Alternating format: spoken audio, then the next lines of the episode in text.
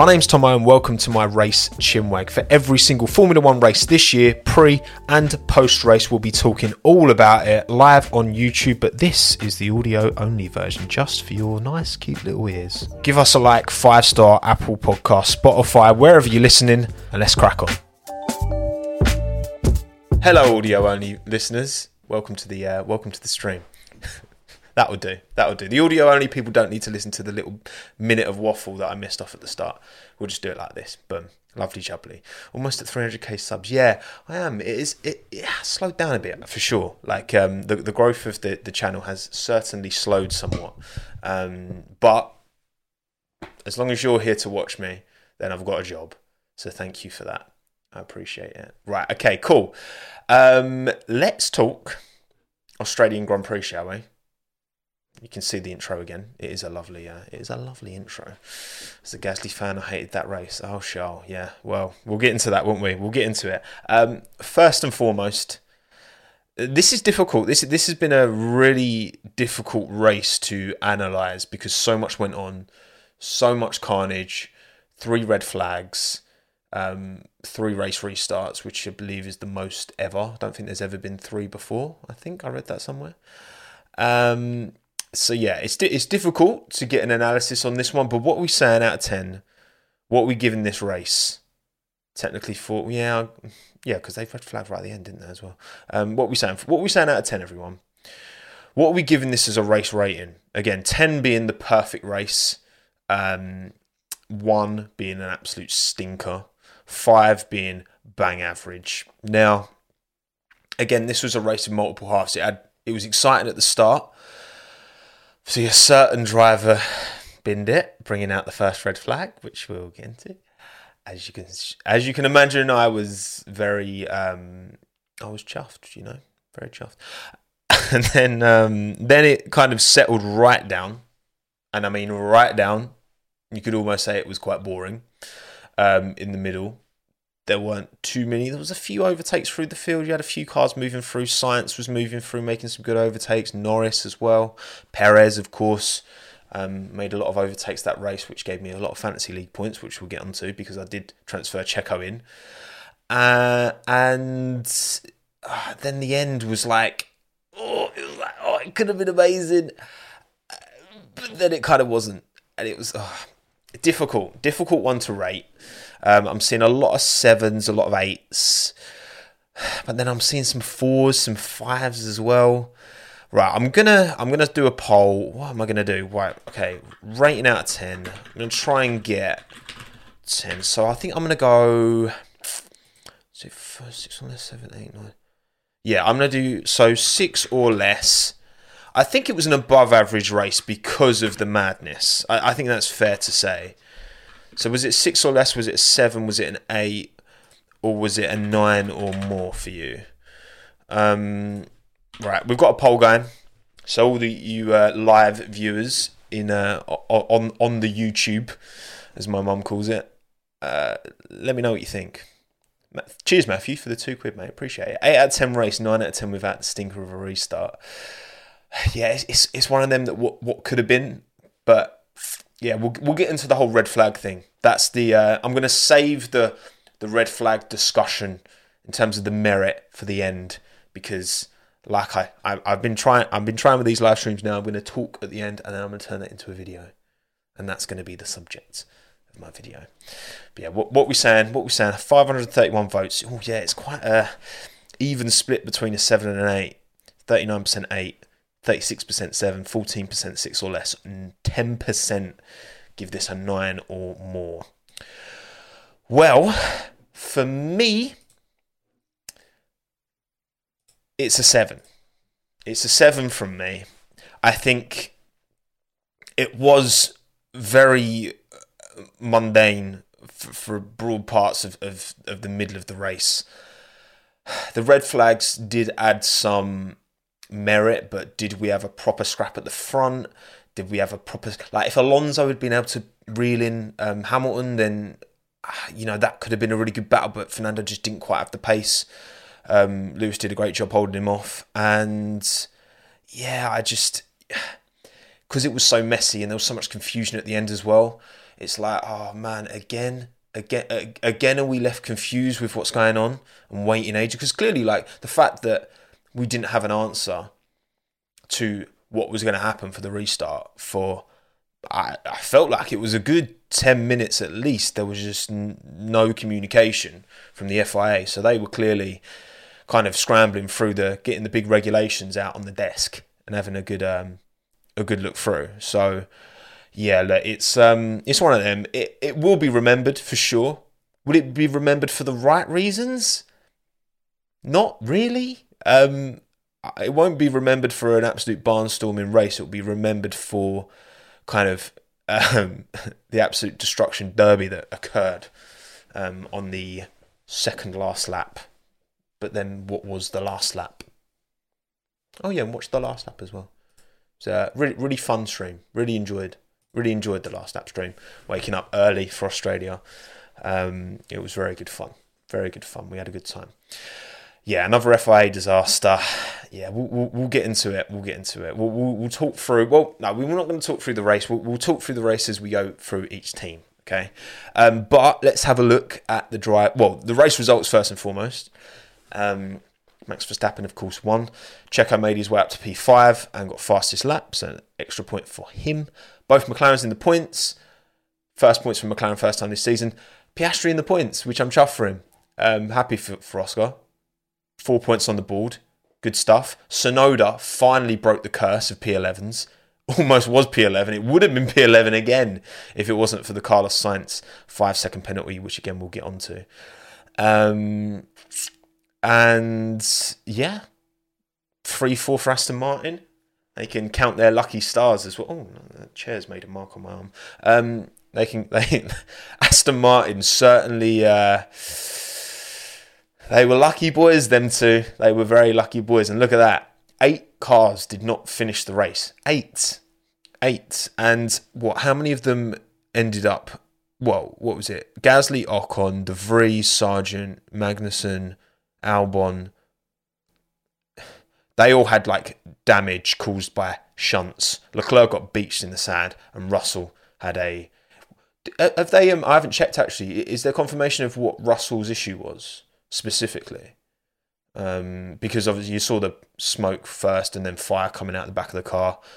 Got it stopped at the end of the pit lane, so then that to close pit lane entrance. Um, got the old fire fire extinguishers out. fire. Thank you, Shrez. thank you. Yes, yes, it was a fire. Um, thank you, Cameron, as well for the five, mate. Appreciate it. Sainz penalty on a lap that didn't technically count is a terrible call. FIA fumbling any credibility they clawed back in 2022. Absolute joke yeah, we'll get onto it. We'll get onto it when we talk about um, Carlos for sure, man. We'll, we'll, definitely we'll definitely get onto that with Carlos. Um, it certainly was a yeah, it's a strange one. It's a it's a strange one, and it's one of them where you've got such a complicated sport, and there's so many potential scenarios that can occur.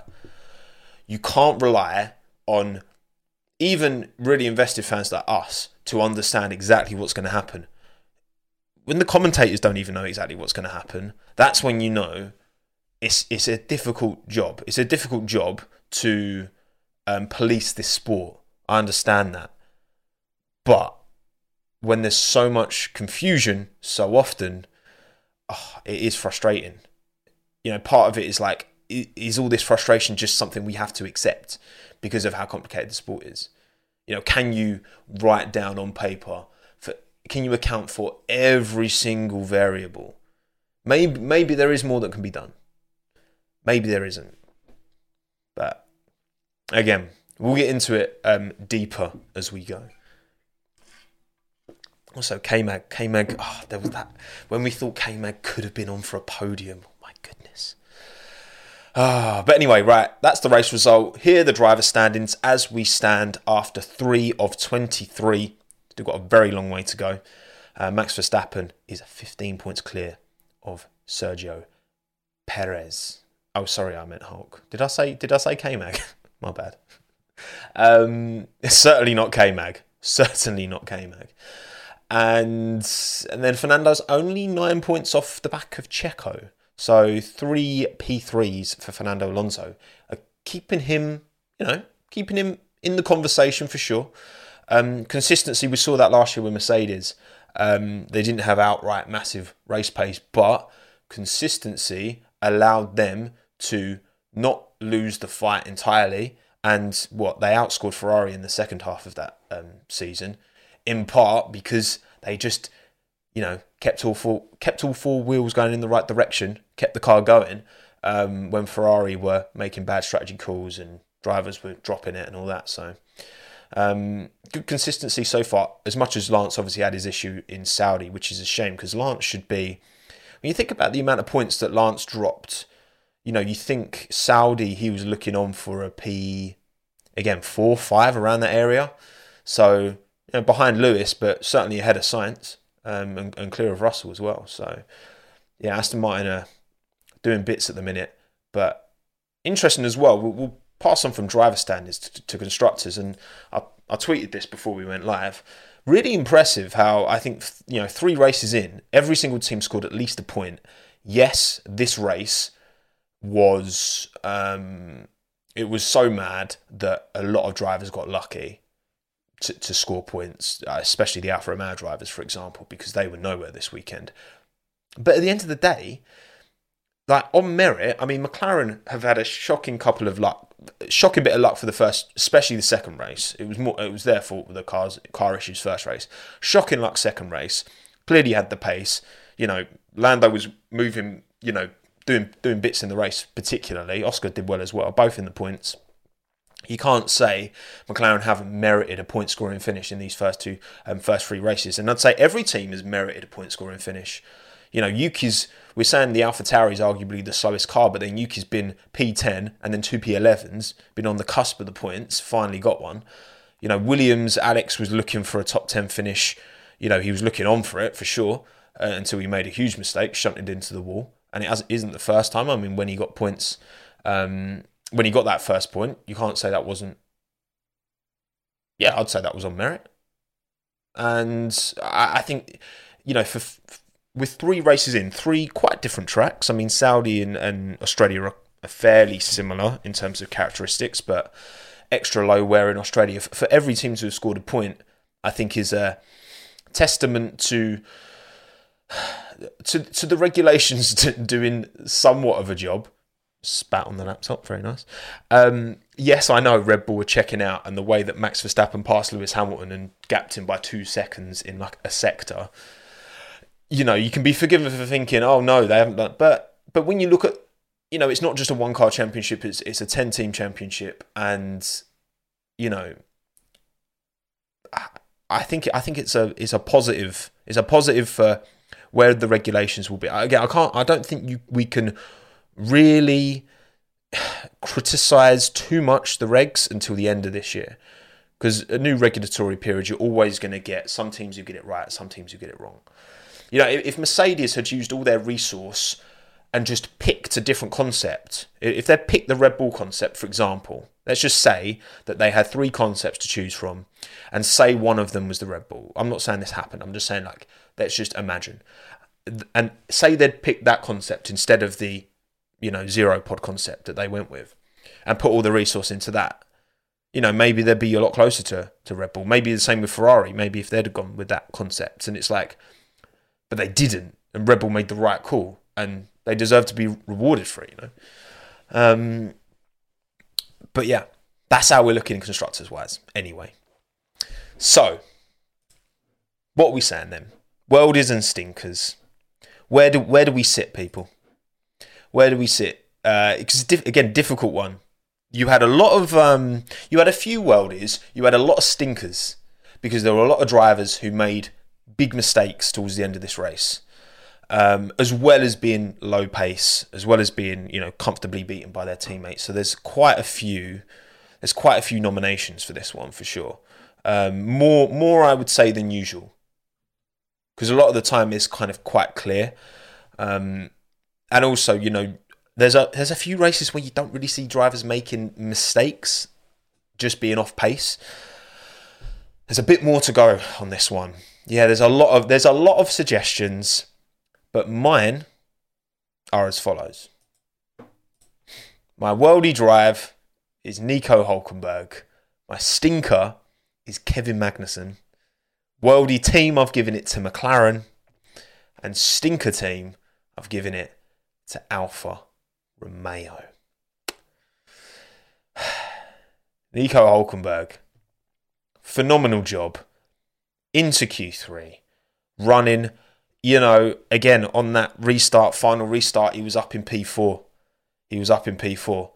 Unreal job. Unreal job in that Haas, especially when you consider where K Mag was, where K Mag qualified, out qualified by Nico again. The qualifying delta between the two of them is the biggest than it, that it is across the entire field.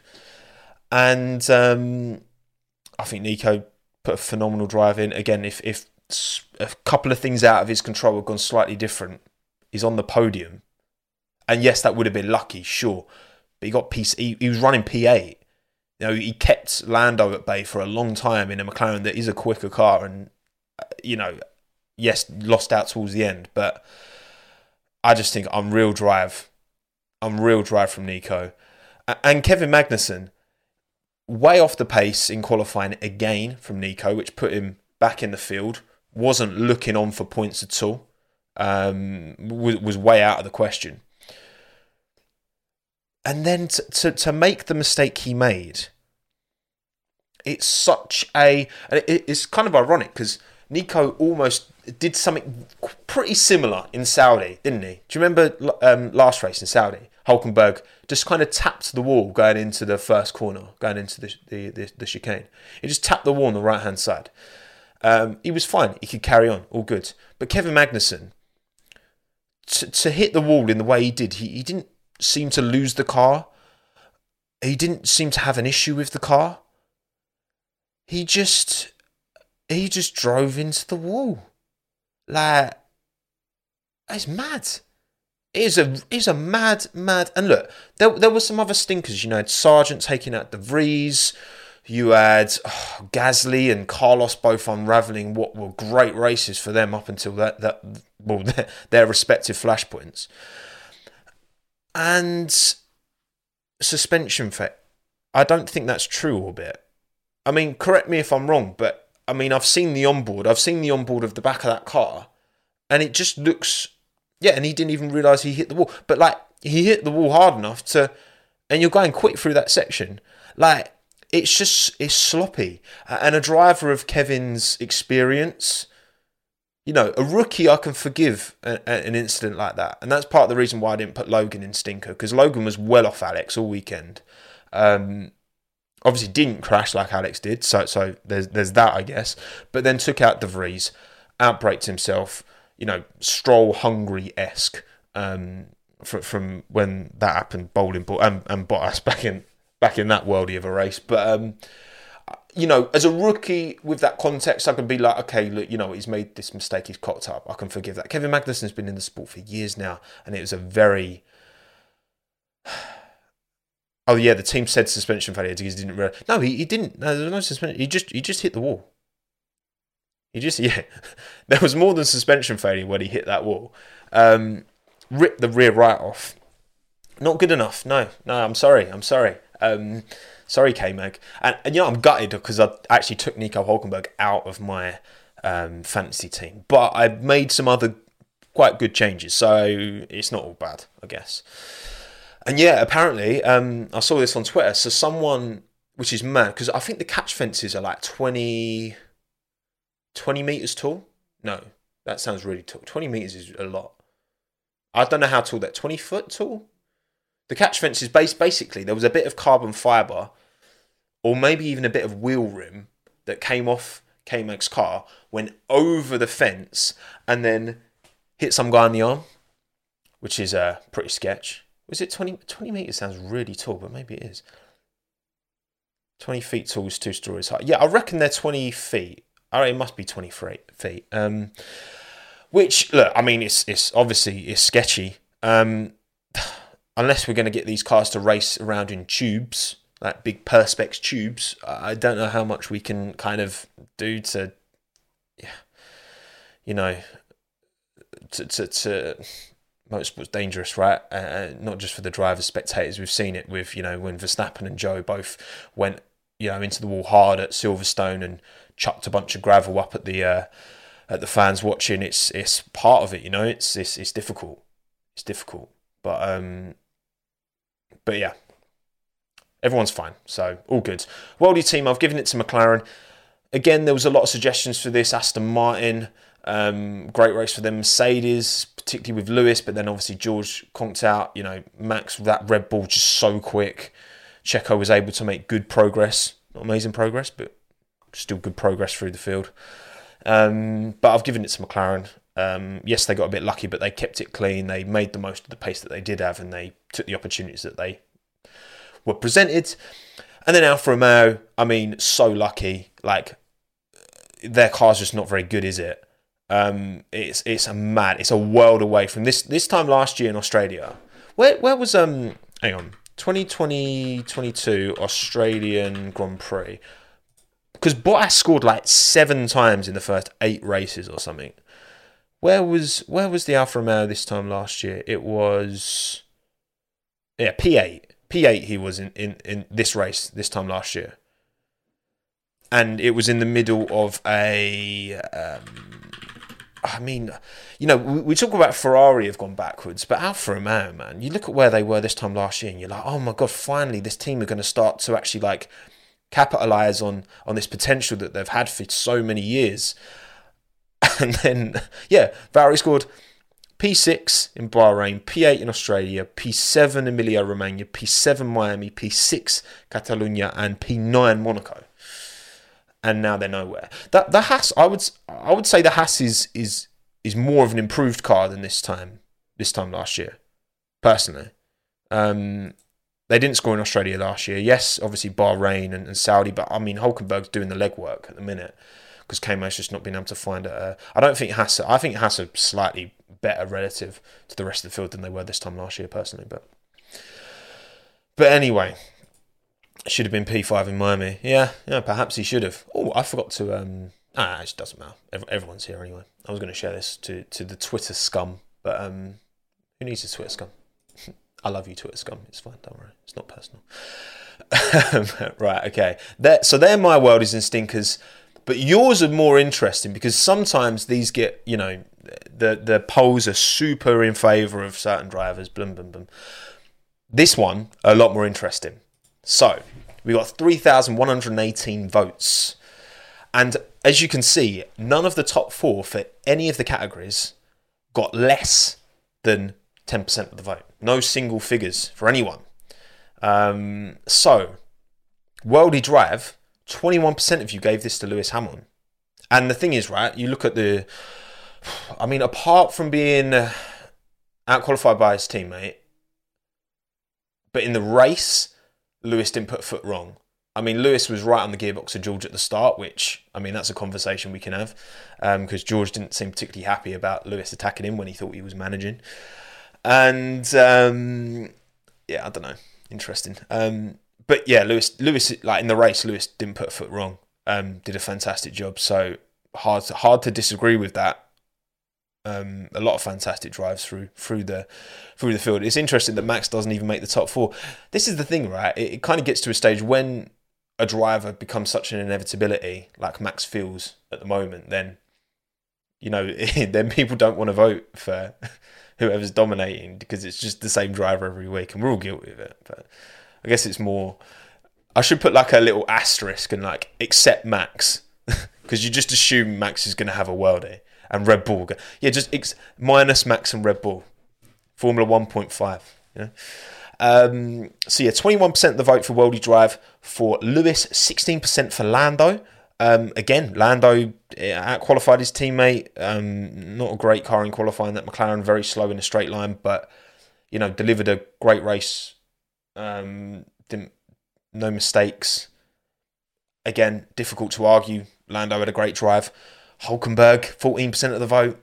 For me, he takes it. Um, just super impressed how he's been able to jump into that Haas um, first season back after time off and just do bits and, and make Kevin Magnussen look second best, uh, comfortably second best. And then uh, 13% Perez. And yeah, Perez got driver of the day. Very difficult to. Uh, it's always difficult when you're in a quick car, you're coming from the back, and it's a race with loads of like, you know, I'm sure certain red flags helped him, certain maybe hindered him. Um, I don't know. I, I don't know how positively to because it's difficult to overtake around Australia, but then you look at the speed differential between Max and Lewis when Max got that move done. And it's like Checo's got that same car underneath him in a straight line, that straight line performance. So for him to only get P5, slightly disappointing, I would say. But he did make some worldy moves. Absolute, like the moves he was making through that quick um, left right. Whoo! Balls to the wall, mate. Balls to the wall. But yeah, it's, it's difficult. It's it's difficult to uh, to really analyze Checo's performance because ultimately it wasn't entirely his fault. He was back there. Um, that that car must have had an issue in qualifying. The way it was just yeah understeering, just immediately going straight on. Um, but also he was making a lot of mistakes in FP3. Maybe that was tied to the issue though. I don't know. It's difficult. It's difficult. But um, Stinker, 23% of you have gone Nick De Vries again, which I'm just like, you know what? Nick, yes, he was outqualified by Yuki, not by a massive amount though. He still got to Q2, remember? And in the race, yeah, he didn't make much of an impact, sure, but he didn't crash into anyone. He got crashed into. So I think that's harsh. I think that's harsh giving De Vries 23%. I think that's just force of habit. Um, 16% Sargent, again, he's the one who took out De Vries and way off Alex in terms of, you know, quality pace and race pace until Alex spun, of course. At least Logan didn't spin. So well done, Logan, for that. Leclerc, 14%. Oh, that's a tricky one. For me, that's that is definition of racing incident. Um, three cars wide, positioning. You know, you can you can blame Charles for maybe taking too much of a risk there, but he's towards the front. He, he wants to make up position. Yeah, I think it's unlucky more than anything for Charles. Um, but not not a great job in qualifying either. And how much of that was on the team? there always seems to be a bit of a responsibility on Ferrari's shoulders when when there's issues for them. And then Bottas, fourteen percent, out qualified by Zhou, outpaced by Zhou. And look, I've, I, I know I've not been popular with um, Valtteri fans for saying this, but I do think Zhou is is proving he is, you know, he's at he's at Valtteri's level. Do I think he's he's better than Valtteri? No, I think they're on a very very similar level though in this car. I do, and I think the results are proving that. It's two one in qualifying to uh, to Zhou. I know it's early doors, but you know I just think that that Zhou stepped up in a really positive way. I don't even think this is a you know slight to Valtteri. I just think Zhou's been very good. I think he's he's developed really well. He's stepped into that F1 role really well. Um, got the points this time. He was lucky, but you know what? That car was nowhere for either of them. So. Um, but yeah, Valtteri struggled this weekend. Worldly team, you get given it to McLaren as well, but just ahead of Aston Martin. Again, 3 4 makes sense. Mercedes, again, great pace from Lewis, just a shame about George. Red Bull, 15%. Yeah, I mean, again, car issues for Red Bull um, on Checo's side, the garage. Max maybe had some issues as well, um, at least earlier in the weekend in like practice. So, um, yeah, hard, hard to say. And the stinker team Ferrari,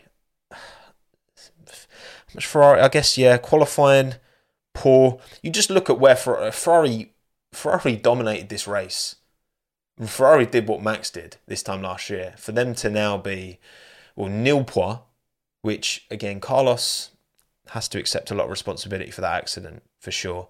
Whether it should have been punished, that's a that's a different conversation. But um, yeah, it's also Ferrari. So when Ferrari make mistakes, it's always easier to we give them less benefit of the doubt because it's Ferrari. I think that's fair to say. Um, Alpine, 32% of the vote. what could have been? What could have, should have, would have, could have been? Mad. And then AlphaTauri and Williams both 10% of the vote to round things out. Um, also, before we go team by team, previous predictions. Let's reflect on what our predictions were going into this weekend, see whether we were right or wrong.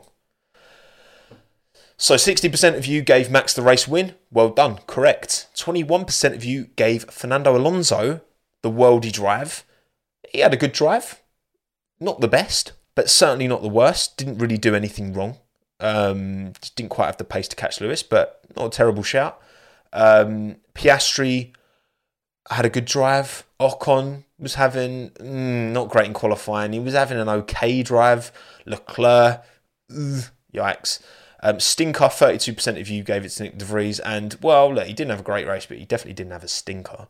Sainz, 14%, kind of. Uh, Ast- uh, Hamilton, 7%, that's not, that's incorrect. And Norris, 6%, that's incorrect as well.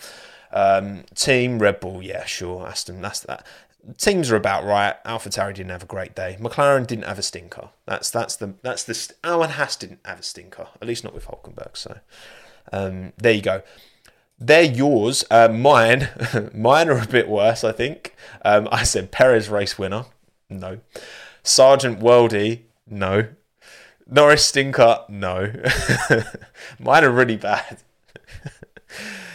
Uh, you can swap Sargeant and Norris around, definitely. Um, Williams, Weldy.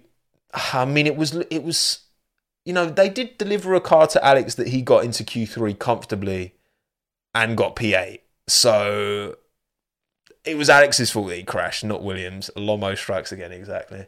Stinker team him out. I'll take that one. I'll take that one. Thank you, thank you uh, Matthew Halloway, by the way, for joining Friends of Tommo. Two pound a month gang. Appreciate it. Appreciate it. Yeah, I've had a stinker there, definitely, definitely. Definitely. Well, look, there you go. You can't win them all, right? That's just the. That's what I signed up for when I decided to put my opinions on the internet. And people have receipts, you know, so you can't hide from your terrible takes that we all have. Don't pretend you don't, all right? It's just you're not as obnoxious and stupid as me to put it on the internet. Mm. Right. Okay. Um, oh, fancy league as well. Before we go team by team, fancy league. Let's talk. Not bad. Now, obviously, Albon, uh, Albon for Hulkenberg is an L, granted. But I removed Charles Leclerc, which was a W, brought in Sergio Perez.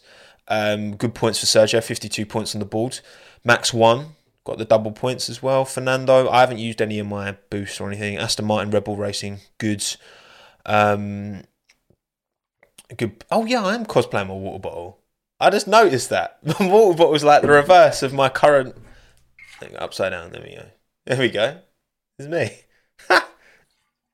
I just clocked that. Fair play, Varun. Good, uh, good shout. Um, yeah, it's not bad. 300 points. Most points I've scored on a weekend so far. Um, how did you lot do? What what kind of points? Did anyone have a have, have a worldie? Um, any world is knocking about. Where's this jacket from, Hannah? This is a, it's just a shirt. I got it from ASOS a while back. ASOS vintage, fake vintage. Mark Boots and the Outlaw both got 322. Exactly the same team, looks like it. What's a worldie? Emily, a worldie's like a, you had a world like quality. Banger. I could have gone banger drive of the weekend, but that just doesn't really flow, does it? Worldie, worldie drive sounds much better. Oh why is everyone else getting um, more than 300 points? I thought I did well. Well, look, I- am doing pretty well in the overall rankings. All right, I'm in the top, like I don't know, something percent. There's not even any information that's useful, is it? Ah, oh, never mind. Right, okay, cool. Um, yeah, most of you done better than me. Fine, I'll get over it. Uh, let's talk about teams then. Now and then, McLaren. Well done. It's about time. Eddie Papayans here. If you're if you're a member of the Papaya McLaren, you are, you are a Papayan. That is, you just add an end to the end, you know. It's about time that they delivered on the, the car potential that was there. If you looked into the data and looked at the race pace, McLaren clearly wasn't the slowest car. Um, it's not quick in a straight line. Got to hope that that Baku upgrade is going to do something to alleviate that. And I mean, you think how quick the Red Bull was in the straight line and how efficient it was with its DRS. Think at how quick that could be in Baku, man. That is um, scary prospect. I live in Woking, so I should be should be a Papayan. Yes, you should. You should. That's your home team, mate. Come on, sort it out. Um, yeah, look, good weekends. All in all, kept it clean. No bad luck. Where there was a lot of opportunities for, for bad luck in this race, and McLaren managed to circumvent it all. So um, fair play. Good drive from from both. Um, Lando definitely on top of Oscar this weekend, but I mean it's his third race in in, in the team and, and first point score in F1 for Oscar Piastri at his home race. So um, chuffed with him for that. And yeah, look, obviously it was it was it was funny at the start of the season to you know, yeah, to have some digs at McLaren, yeah, oh, little little wind up on McLaren, right? But they they will be okay. I I'm, you know, now we've seen them, now we've seen the pace that is there. You got to think that they'll be okay. Um, but then, what's the definition of okay? You know, would they be clear of Alpine? Yeah, Alpine were on pace. I mean, Gasly was on pace with like you know, Stroll and Sainz points uh, uh, points yesterday. But then I suppose Lando was kind of not far off that pace either. So yeah, the car's still too draggy. But I can I think you can just say that for everyone now because that's that's where the Red Bull advantage is. It's it's the drag. It, it's you know the engine isn't anything. I don't think anything particularly special. I don't think the engine throughout the grid, I don't think there's much of a difference between the Mercedes and the Honda and the uh, um, the Renault engine and the Ferrari engine. Like, I don't think there's a huge amount in it. I think it's it's all aero, and that's where Red Bull have always shone. You know, they struggled in the Mercedes dominance era more through a poor engine. You go to somewhere like um, you go to somewhere not so engine dependent, like Mexico, because um, it's at altitude more aero dependent, more aero sensitive because there's less air. It's thinner air, so there's less oxygen for the air to take in, um, but there's also less, so that the aero you can generate pays dividends. And Red Bull always did well there, and they've always been great on aero because they've always had the um, Adrian Newey cheat code. So um, that is a joke, by the way. Before oh, you're saying they're cheating, no, it's a joke. Ha ha, humor hyperbole. um, anyway, yes, McLaren, good weekend that they needed before this nice long break before Baku. Let's just hope that these upgrades that we've been talking about and saying, oh, McLaren, you know, this is the this Baku car is going to be the car they should have started the season with, blah blah blah. Let's just hope that it does what it says on the tin. Because you know, best possible, best um, best feasible outcome is that this upgrade, this this new car that's coming, does to McLaren what Aston Martin's new car did to Aston Martin. That is obviously the best possible scenario. But then also, I guess as we go through the season, you know, Aston Martin have shown that you can bring bring a, bring a big upgrade to your car, a big change to your car, and it can take it from nowhere to somewhere. You know, like that. If if the car's right, do I think that will happen? No. But would any of would anyone have said, you know, at the end of last season, oh, Aston Martin are going to be um, Aston Martin are going to be uh, on pace, the second quickest car overall at the start of 2023. no, don't lie. Don't lie. Why are you lying? No one would have said that. Come on, behave. Um, okay, cool. McLaren done. AlphaTauri, look, both cars got out of Q1, which is um, somewhat promising. Um, Alfa Romeo's both went out, but then also helped by Checo beaching it straight away. Um, yeah, I mean, I've got a huge amount positive to say. I think the positive to say is Yuki Tsunoda. I think I think Yuki Tsunoda. I would recommend you watch Yuki's restart on that final stint when he got himself into P5 and then it got red flagged again because everyone else crashed behind him. Yuki's start, he, he slides right up the inside of Zhou and someone else who I can't remember um, and just picks his way through. Yuki Tsunoda and like Yuki's defense as well at times. Uh, there was a point in the race I think Lando was going for him and Yuki was defending phenomenally. Yuki Tsunoda, man, that kid's that that kid's got that kid's got it, man. That kid's got it, definitely, definitely. I've always I've always believed, mostly out of um, hope, hopium. Um, but I've always like I'm I believe that driver's there, that raw talent, and I think we're now starting to see it. And he's dragging that car into you know close to points all three races. P10 for this race. Um, definitely, definitely. I was it, yeah, I think it was Oscar actually. Yeah, I think it was Oscar who was um was trying to move through. Hello, engine mode. Hello, Dan. Daniel, my brother. You are older than me. Do you still have a beard? You're not trimming, trimming off yet, have you? Dan, what's your uh, what's your um, chat engine mode in the chat? Dan, what's your um, what are you going to do this year if if something happens? You know when you shaved off your beard for Russell winning? Oh no, Mercedes winning a race. What was it this year? I can't remember. Remind me. You fraud. Uh, anyway, right, AlphaTauri, boom, done. Not much more to say on them. Oh, yeah, De Vries. I didn't. I don't think he had a stinker. He kept it clean. He wasn't particularly quick. It was okay. Nothing special. Williams. Okay. Ah, oh, it's that time now. It's that time.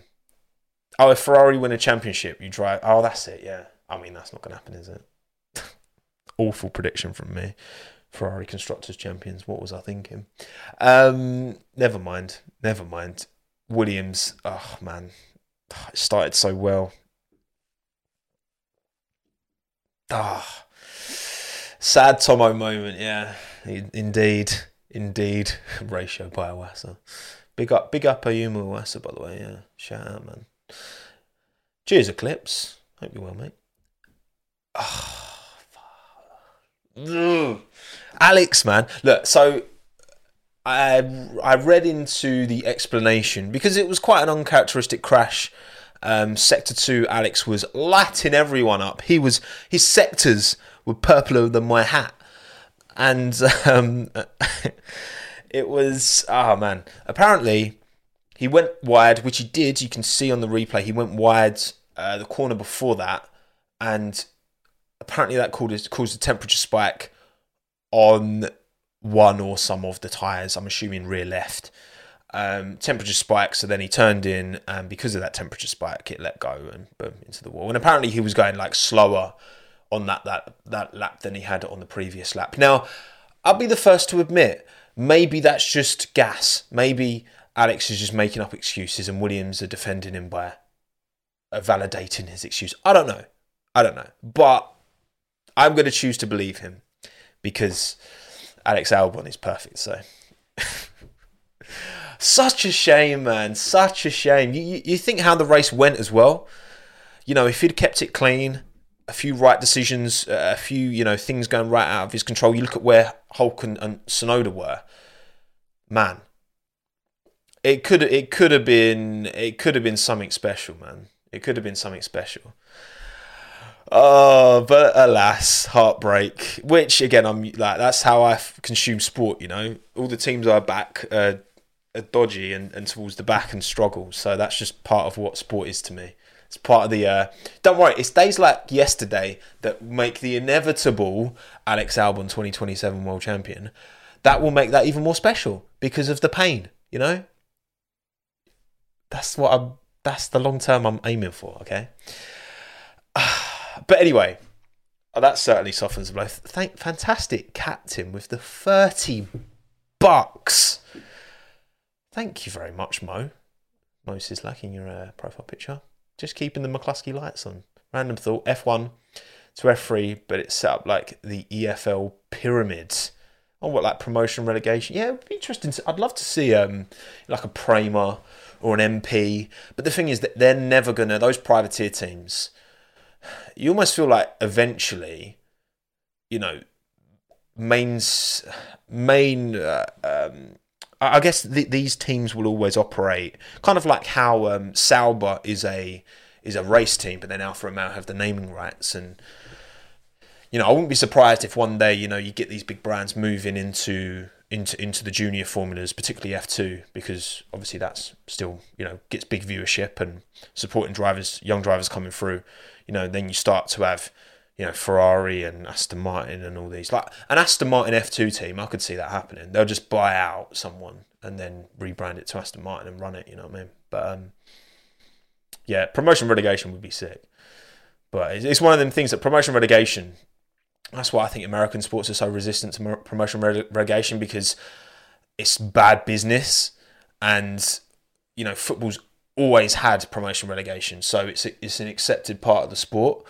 But if you had the all the club owners rewrite the rules now, you wouldn't have promotion relegation. You'd have it like it is in the MLS, where the worst thing that happens when you finish bottom is you finish bottom. So um, yeah, unfortunately that's not going to happen. But I'd love to see it as well. Fantastic, Captain. Again, thank you very much. Very kind of you. Appreciate it.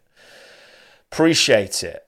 Oh yeah, and the F2. Like again, I've said this a few times. If you're not watching the F2, you are missing out, man. Like great feature race yesterday. I didn't catch it. Obviously, I was asleep. But the highlights, it was a banger. Um, Saudi Sprint, one of the best F2 races I've ever seen. One of the best F2 races that Alex Jacques has ever commentated on as well. You know, spoke to him on the last lap. Great bloke, by the way. Oh, Alex Jacques is an absolute hero. He's a wonderful geezer, like genuinely. Um, but anyway, yes, back to Williams, back to pain, back to Albon. Feels bad, but you know what? At the end of the day, you have to take the positives out of these situations, and the fact that he got to Q3, I think it was Williams' highest qualifying position since probably like 2017 or something, when the wheels started to fall off that team. Um, really good from that point of view. Frustrating, driver error for sure. But at the end of the day, we move. We move. I'm used to it. I'm used to suffering. So, and you know, I'm sure many of you are the same. You know, we're not all uh, Verstappen Red Bull fans. We're not all. We weren't all like you know all in on Lewis and Mercedes during the dominance. Most of us are are watching our favourites not win. So there you go. Um, oh yeah, Spa twenty one. I yeah, I did forget about that. To be fair, that, that's a good point. Highest dry weather since 2017. There you go. Thank you for filling in the blanks. Thank you for uh, covering covering me up there. Yeah, the Spa. Yeah, the Spa P2. That was that was wet weather, so that doesn't count. I mean, it does count, but shut up. oh, Alex. And yeah, Logan, not a great race from Logan. Way off Alex and quali and did uh, punt Nyck de Vries. Wasn't really making any inroads in the race either. One to forget. It's funny, isn't it? How, um, look, I still think Sargeant's going to keep Alex much more honest than, than Latifi did for sure, comfortably. But it's funny how we've had this a few times. Like, Zhou's debut last year in the Alfa Romeo. First race, got points. Then really struggled. Tsunoda's first race in F1, he got points as well, didn't he? I'm sure he did. And then really struggled. And it's like Sargeant's first, he didn't get points, but he did a really good job. And, and now it seems to have settled in. And I don't know how much of that is just like your teammate with the, the experience they've got taking a race to settle in. But I feel like this happens quite a bit you get these new drivers coming in and their first race, boom, they're on it, and then it kind of peters out a little bit. Maybe, maybe yeah, maybe it's maybe it's Bahrain. I don't know. Maybe, maybe it's a specific Bahrain thing. Um, yeah, I think it's Bahrain just gets a lot of practice. Could be, yeah. I mean, it wasn't the same with Marzi, Marzipan, was it? oh, anyway, right, okay. Yeah, that's it. Probably is because of testing. That's that's a good point actually. It, testing makes yeah that makes the most sense because testing is in Bahrain now. So it'd be interesting if it was still in Catalonia. Would Bahrain be a more challenging opening track for these young drivers coming in? Possibly. Yeah, that was it. Tsunoda P9. Yeah, I'm pretty sure. I'm pretty sure that was. Anyway, right. Okay, Haas. Haas. Look, Haas have got a good race car. I, I think they've got a race car that on pace is clear of, of the Alpha Tauri, clear of the Alfa Romeo, mm, clear of the Williams in, in, the right circumstances as well, for sure. Um, yeah, Magnussen's just not been. It's very odd, isn't it? It's very, it's very strange how Kevin's been struggling. Like you wouldn't have. I mean, I can't remember him. I can't remember where I predicted. I think I predicted Hulkenberg to beat Magnussen. I think over over the course of the whole season. But the the size of this delta between the two is difficult, man. Difficult. It's it's it's, it's weird. It's weird. It's unusual because Kevin was very reliable, particularly in qualifying last year. Uh, you know, up there, and yes, obviously meatball flags. If those meatball flags don't hit him so hard, well, three times he got meatballed. Like, you know, he, he would have he would have been in a much better position last year. Just doesn't seem to be on top of the car. Doesn't seem to be able to find good setup. Whereas Hulkenberg and they're both similarly experienced. I mean, yeah, Nico's got a few years on, on K-Mag, but also Nico took more time off. So, yeah, I don't know. I don't know. I, I, I think, I mean, look, no shade to Mick, but I, I think Hulk for Mick was clearly the right call. I, I think we've already seen within three races the levels, the consistency of Hulkenberg. You know, he was very unlucky in Bahrain to get that tiny bit of contact on his front wing, which just completely ruined his race. Um, it's fine margins in F1, don't get me wrong, but um, yeah, I just think that I think Haas is in Haas is in an okay place. I just I feel like they need to strike while the iron's hot now because I don't believe the team will have the the capacity to deliver upgrades like other teams around them will. I guess that's the thing, isn't it? Uh, that is it's not just. I mean, again, second, what that little short I did, right? So when you compare the first half of last season to the second second half, there's only three teams who retained their constructors' position: Red Bull, McLaren, and Alpine. Everyone else was different. If you split the season in half, 11-11, everyone everyone else moved relative to one another. Like the quick again, Alfa Romeo, prime example, comfortably a top ten car in the in the first half of the season, comfortably a bottom ten car in the second half. So we're three of twenty three in. So there's there's time for things to change. I just hope that Haas can maintain this momentum because it's not out of character for Haas to have a strong start to the year. Even you go back to the Grosjean days. Um, you know, for them to have a strong start to the season and then it just peters out. And and maybe that's just how they approach development of their car, right? They they prioritize starting the season well and don't and, and then rather than they for, forego mid-season upgrades to then consolidate and then make the next next year car strong again, you know? That's that's the best I don't know, that's the best theory I've got for it. Um, but yeah, it's good to see Hulkenberg up there though. Good to see him come back and, and, and prove a lot of people wrong. I think again, uh, Nico Holly, um, Nico Holly, Nico Hulkenberg apology form is available on my Twitter if you want to scroll down and find it. Okay, just for any of you who uh, were slandering him too much. Alfa Romeo, yep, another race to forget. As much as Zhou got two points, the performance was just nowhere. Um, Bottas was nowhere. Zhou was nowhere as well. I mean, he outqualified Valtteri and he kept that kept that gap, kept ahead of him. But you know, stinkers indeed, stinkers. Um, yeah, it's a shame, man. It's it's a shame. It's a shame. It's a big shame. Um, you think the the potential they had at the start of last year, and they just haven't been able to move that car forward.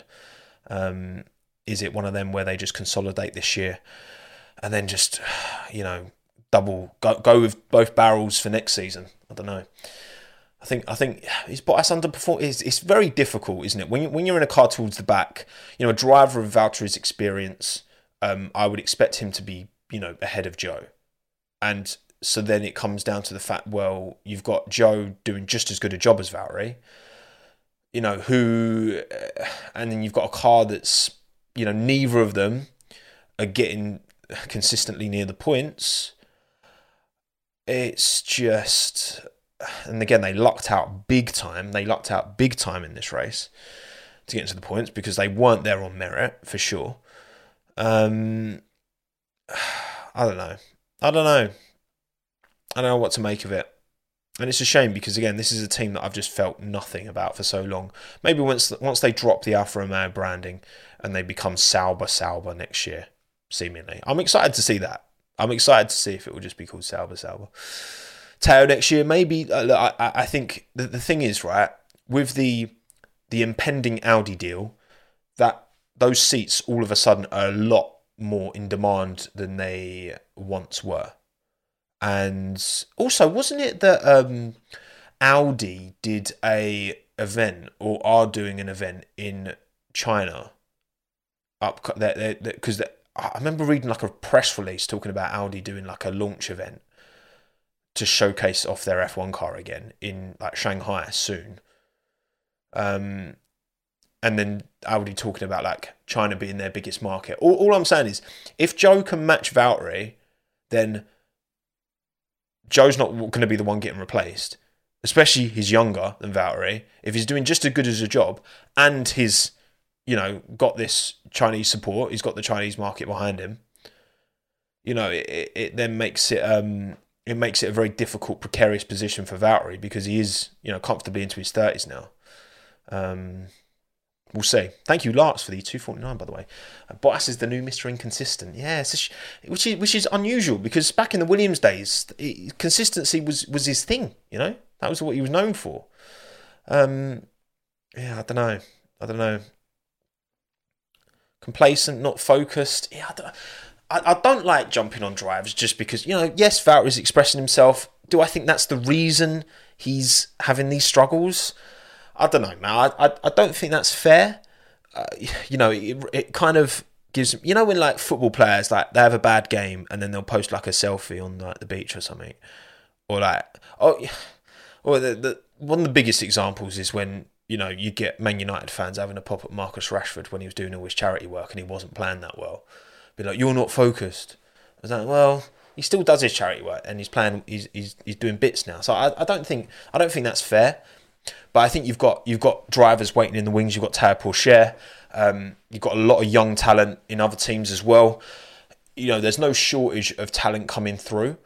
Um, so then it's a matter of whether Alfa Romeo. Uh, it's just decision to be made for sure.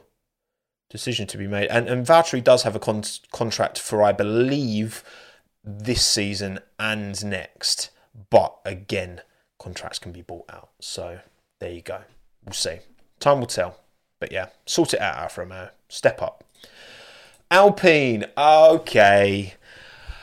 Okay. Okay, Alpine. Right, I'm going to do another poll. Um, we haven't done a poll since the start of the stream. Did did Pierre Gasly deserve a penalty for his crash with Esteban Ocon? Yes, no. Simple. So Pierre didn't get a penalty. And I mean, I know you've all watched it. I'm assuming you've all watched it anyway. Um, upon that final restart, Gasly kind of went a little bit wide, went onto the grass, coming back onto the track, seemed to, in my opinion, seemed to regain control of the car, um, but had low momentum. Ocon saw a space around the, the outside, and Gasly clearly didn't see him. And yeah, the bright, big, bright pink Alpine didn't see him. Look, Magnussen crashed on that corner as well. You could see the sun was very low. I'm pretty sure that was messing with drivers, how low the sun was. Um, but, you know, I feel like Gasly was in control of his car and drifted over to Esteban that's a double point. What? That's probably because Yuki, who passed Pierre, was running P5. Um, that that there's no red flag if they don't shunt because yes, Fernando spun, but he would have continued. Stroll went wide as well. So Aston, obviously, Aston was so happy that you know the red flag came out. Alpine saved Aston Martin's race by crashing into each other. Um, so they would have been P6, P7, probably the Alpines. Um, yeah, and look, it's 50 50. I mean, they went to the stewards after, and I, read in the stewards' notes, I, I, I, put it on Twitter. It was like um, both drivers decided that, that it was okay. Well, it's like, well, of course, like Esteban, like Alpine are not going to push for a penalty for their own driver, especially Pierre Gasly, who's already got 12 penalty points or 10. He's, he's like really close to a um to a ban. Like, I don't get it. I'll be honest. I don't get it. I think it's one of these that um, you, are literally 50-50 in the poll. You're literally 50-50. Did he deserve a did he deserve a penalty? Obviously the difference with because Carlos Sainz broke late remained within the track, remained in control of the car but understeered into Fernando, spun him round, got the penalty. And we'll talk about that in more detail later. But with Pierre, he'd gone off track. And you know, when you look back to what Canada 20, I think I think Canada 27 19 19. Yeah, 2019. Vettel and Hamilton is an example of one where the driver goes off track, regains, sorry, returns to the track, questionable how much control they're in of the car, and then that lack of control, somewhat potentially lack of control, results in another driver having to. Now Lewis had to get out of it. If Lewis hadn't got out of that, that would have been a similar kind of crash. Um, but Lewis was able to get out of it because he hadn't gone that far. He hadn't properly gone alongside. So it's it's one of them that I feel like Pierre regained control of, of the car, and I think he just drifted to the right and he didn't see. And, and I saw, uh, I think Karun Chandhok was was breaking it down, and, and Pierre doesn't appear to look in his rear, in his right mirror. He appears to be looking forward, if not slightly to the left, when the contact happens. So, as far as I'm concerned, um, he was responsible, and it ruined what would have been a fantastic result for Pierre. He was on pace with like Sainz and like Alonso. Like he was close to them on pace, which is fantastic news for Alpine in a race to, to be in the mix is great. Like as much as again it's same for Albon, as much as the result's terrible, the the potential like performance there, the, the performance that was shown, not even potential performance, um, clear as day, fantastic. But I, I think if you're gonna give Carlos a penalty, I think that Pierre's culpable for this one as well. And regardless of them being teammates, if you if you're gonna do that, I, I think I think I think it was I think it was penalty worthy. I do. I do. I, I'm in a I'm in team yes, which is now 48% of the vote. So yeah, because th- this is this is one thing right about. Oh, we'll talk about this Ferrari now. Actually, briefly, Carlos Sainz as well. Um,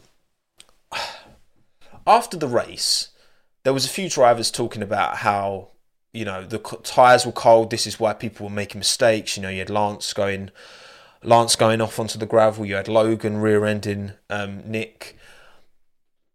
For me, for me, it's like you're the driver. You're one of the twenty meant to be one of the twenty best F1 drivers, motorsport racing drivers in the world, right? And, and you know that this is a low wear track. It takes time to get the tires up to temperature. I don't think that's an excuse. And, and like Esteban said this after, Esteban was very much like it was the drivers at fault for, for all the incidents at the end. He and other drivers, I think, were more like, you know, obviously Carlos was very unhappy with his penalty, very unhappy with his penalty. Um, I just think that I think the drivers are responsible. I, I think you know if you've got cold tires, it's your responsibility to brake a bit earlier. It's your responsibility to drive differently to accommodate to the conditions of the car that you're driving. To just blame, oh, a tire wear, whatever, like no temperature. Well, then drive more conservatively until you've got temperature. Like, I'm sorry, I don't, I don't buy it. I don't, I don't buy it as an excuse. I don't know. That's that's that's just my perspective. That's just my perspective. But anyway, Alpine, yeah, they can be positive. Obviously, not great for Ocon in qualifying, but good pace from the car. Yeah, I mean, it's it's again that it, it's at least where they should be. They should be higher up because they've talked about this for years and not delivered. So it's like driving on ice. It's not though, is it, Ray? It's not actually like driving on ice. Like you can just drive a bit more conservatively. That's the way I see it. Red flag screw docking. Yeah, that's the thing. Actually, I, I can't like. It's hard to keep track of who got stiffed by the red flags because we've had so many. So it's like, oh god, like, I, I can't even remember who, you know, lucked out or who had a shocker. Um, but anyway, anyway, right, okay, Alpine done. Yeah, Ferrari, man. Um, Carlos Sainz penalty. What do I, what do I what do I think? Okay, let's let's poll this one.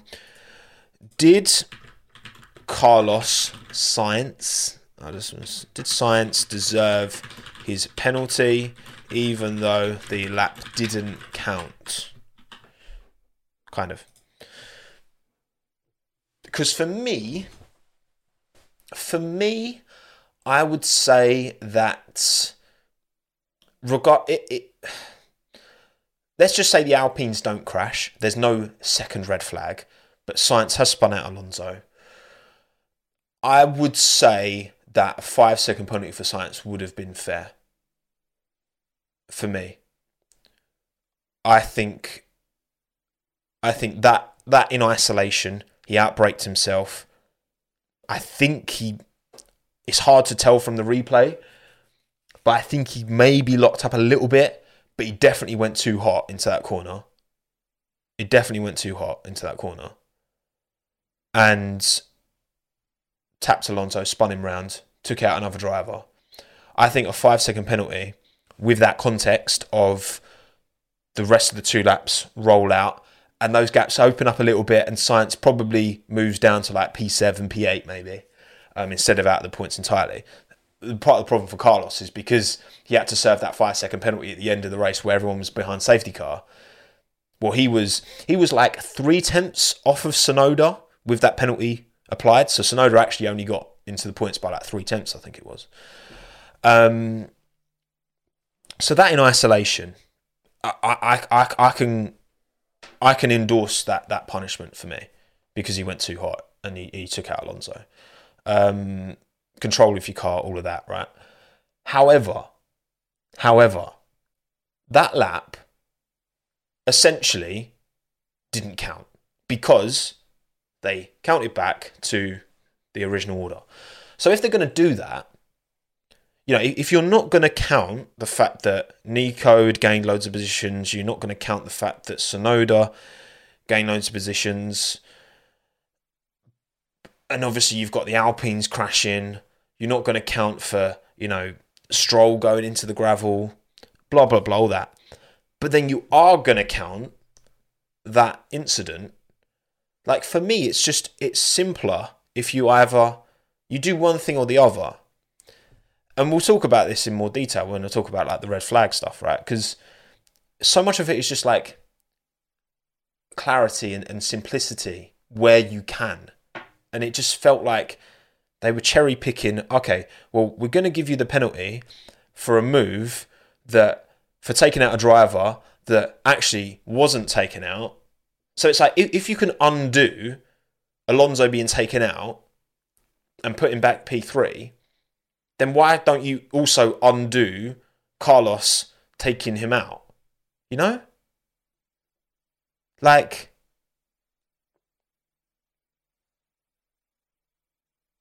I, I, I, I, I don't get it.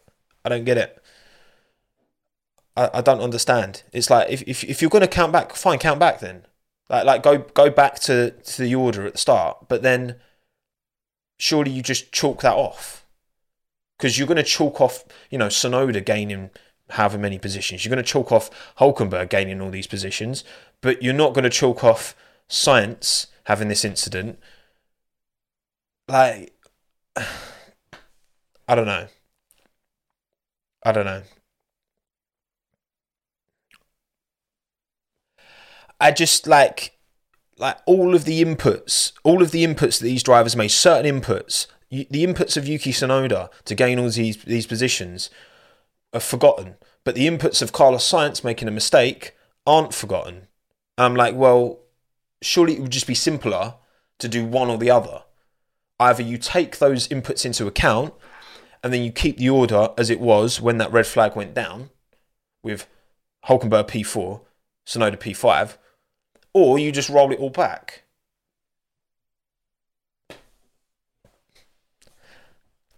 I don't know. I, I, I don't know. That's just the way I see it. I, I think I think it could could just be a lot simpler, but there you go.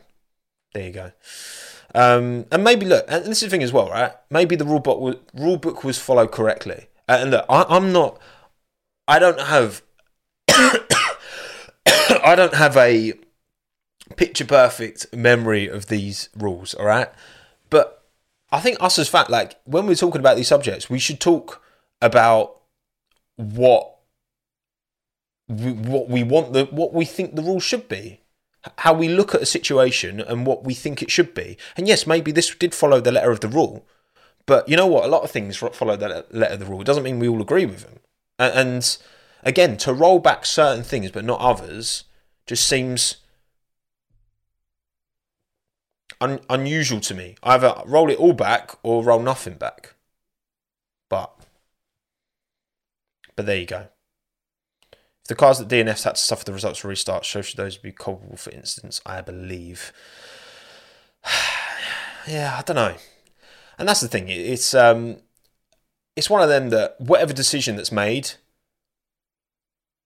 you know, if if if my choice, if what I think should have happened happened, then people would be like, well, Alpine would be like, well, well, Carlos took um, Carlos took Alonso out, um, and didn't lose like massive positions, and then we crashed, and so why is like, like I get it, I get, I I understand. that There's like other ways of looking at it, right?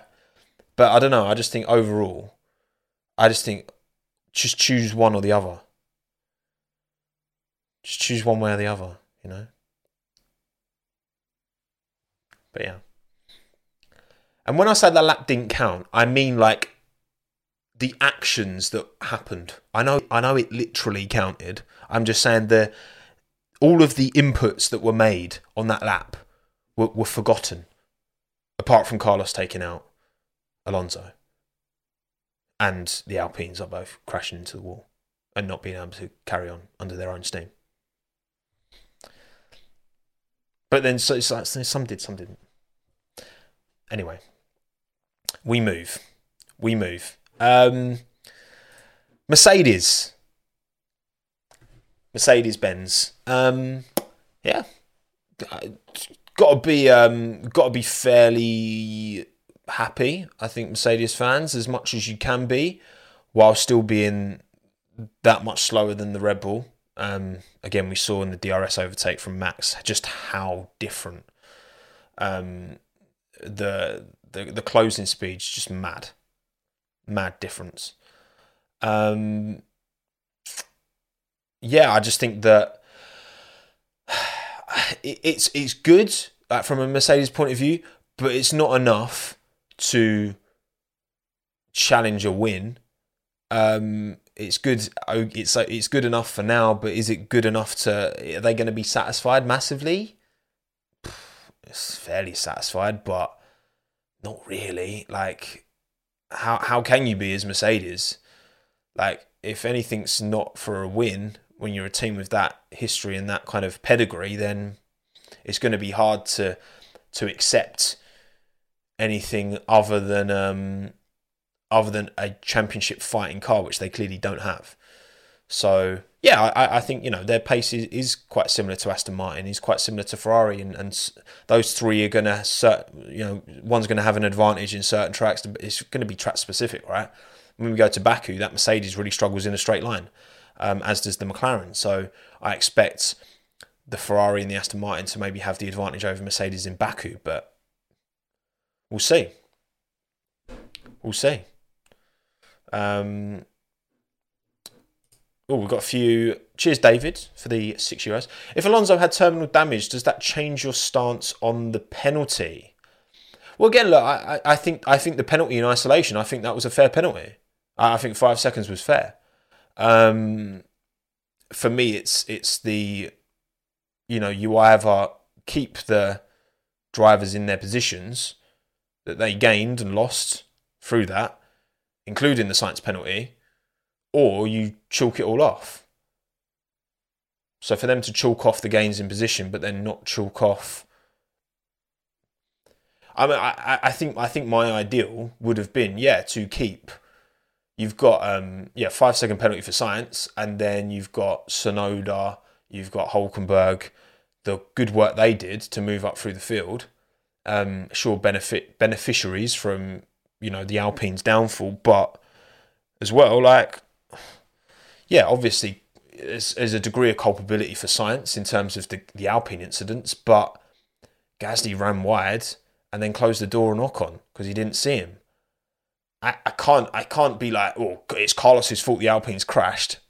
Well, kind of, kind of. It's like butterfly effect, yes, but Gasly could have looked should have looked and you know maybe that's harsh because maybe he was unsighted by the and maybe that was similar to Magnussen I don't know but but yeah I I, I think that yeah, I I think you have to look at Carlos's Sainz in isolation with Alonso, and, and there's always, you know, when someone gets spun out, people have to get out of the way, and, and you know that happens.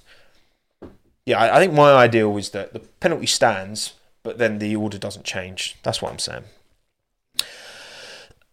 Sainz, well, no, Sainz should have looked at his brake pedal harder. Um, thank you, Sam, for the two ninety nine Aussie as well. Appreciate it. Um, hang on, there's a there's another George two eight one nine. Thank you very much, buddy. Um, up the Aussies as well. You very generous Australians. You really are. Can we entertain the idea of removing the whole got to pass sector one for order change to count rule? Like, why have that rule? Um, yes, I do. It's difficult, isn't it? Because you have to draw a line somewhere, and it's like Haas were trying to appeal, weren't they? Haas were trying to appeal, not so much to get the P4 and potentially podium, but more because they were like they felt they were marginally ahead of Norris, I think, when the red flag came out. So they felt like and it's like if you've got two cars that are literally like side by side and there's like one that's maybe like wh- when do you call it? When when do you be like okay that's the that's the cutoff point? So i get having a sector to be like okay as soon as is it every car passes the first sector or first car? I think it's first car. I get you need like a you need somewhere to draw a harsh line.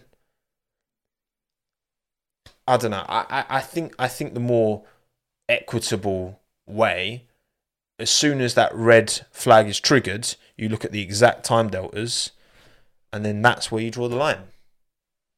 But maybe there's more to it that I'm missing because I am I am just one fan with one brain. Um, but it helps having all your brains as well. I appreciate all your brains. Thank you, thank you, thank you for giving me your brains, all two thousand of you, almost two thousand of you, because um, it makes me think through things at different perspectives. I, oh, hang on. That's a good point, actually. I didn't think of that. Uh, thank you, Rodrigo, as well, for the five euros. You've mentioned your admiration for Clark and that he's one of the greats. If you think about it, Alonso is the modern Clark with his adaptability. Yeah, I mean, the, the way Fernando's driving, the consistency he's delivering, the, the, the pace, the speed, the, the wheel-to-wheel combat as well. Fernando's Fernando's one of the greats. Like he just is. He just is. You, you can you can dislike his character and the way he's conducted himself. You know, I've not always been a big fan of him. Um, but you just cannot you cannot argue with the, the pedigree, the the standards that man's bringing. Still into his forties as well. He's pushing up the. You know, you, you got to think. You know, and, and it, I'm sure it helps. You know, the increased understanding around nutrition and how to take care of your body and all that that you get these days versus you know if you'd have had a driver back in the 80s trying to go into their 40s you know chain smoking and drinking all the time their performances would have suffered for it. And and that's not so much the case anymore because these athletes they can go longer. You look at Federer, Nadal, and Djokovic in tennis. Like look how long they're going for at the top of their game still. It's insane. So I think seeing drivers. It's funny how like F1 in the 50s, 60s, it was a lot of 40, 50 year olds. Um, just rich, rich old blokes with too much time on their hands being like, come, let's, let's go driving, right? And and then it kind of started to get younger, and and drivers started retiring. You know, would retire in their mid thirties because they didn't take care of themselves and the glamorous lifestyle of the seventies, eighties, nineties, and that. And now it's like you had Schumacher first pushing the, you know, the limits of, of his body going into his forties, and you got Kimi and Fernando doing it now. It's kind of kind of gone full circle somewhat. Um, but yeah, it's unreal. Unreal. Mini sectors are yeah, mini sectors are a thing as well. Yeah, it's it's difficult. It's difficult where to draw the line, isn't it? And and again, the exact point of when a red flag's dropped. It's like it takes a human being to decide when a yellow becomes a red flag. And it's like that decision on Albon, for example. You know, you see it and it chucks a lot of gravel onto the track and there's debris. You know, that needs to be cleaned up can it be done safely within a within a safety car, within a red flag? We'll get into that. But it's it's it is difficult. Like I, I, do I do have sympathy for the rule makers here because it's very easy to, in hindsight to be like, well, this is the right decision. But to be prepared beforehand and have systems in place where you can quickly but make the correct decision. It's not just ma- making the quick decision; it's the correct decision. It, it, it is a challenge. It is a challenge that I think I think many of us, myself included, I don't you know take for granted somewhat. I think. Um, thank you, Sam, as well. Did you hear Hamilton's team not being there for him to celebrate after the podium? Apparently, fans were raiding the garages or Merc favoured. Well, that's certainly. I, I don't. I don't think Merc favoured George Russell. I did see that. Yeah, there was none of the team when Lewis got out. But I did read, yeah, because there was like there was like fans getting on the track and like before the race had even finished. Very sketchy. Very, very. You know, it takes one. It takes one absolute donut to hurt themselves badly, and then it, you know, it can ruin the experience for everyone because then all these, you know, these rules start to come in, right? And we talked about that with the uh, whole, you know, teams leaning out the windows to like celebrate as cars come past. Like, I'm all for that. I'm all for the vibes. I'm all for the, but it just takes one accident, and then all of a sudden it's like, why the hell are we allowing this? Because someone's like died. You know what I mean? Like, it, it takes one, and it's like, do you act, yeah, proactively to stop these things happening, or do you wait for something bad to happen? Like, you should be acting proactively, and yeah, not good. Not good that fans were able to get on the track. And if like it's just stupidity, like so dumb. Like people don't realize they just put them. They just do something because oh, it will be fun to like. Uh, it's like people run on a football pitch, but that's nowhere near as dangerous. Like, I mean, it could be, I suppose. Um, depends what they're carrying, right? But yeah, it's just it's just dumb, it? It's moronic, man. I don't know if you, you might not read it. Yeah, just like f- fans getting on the track while the cars are doing their final lap behind the safety car. It's like cars crash under the safety car, cars drop it, cars like drivers make mistakes. Silly, silly. But no, um, to to clarify, no, I don't. I don't think the reason that um, the Mercedes team weren't with Lewis when he when he got out was because they favour George. No, no. I, I'm sure there's like there's a reasonable explanation for that because that never happens.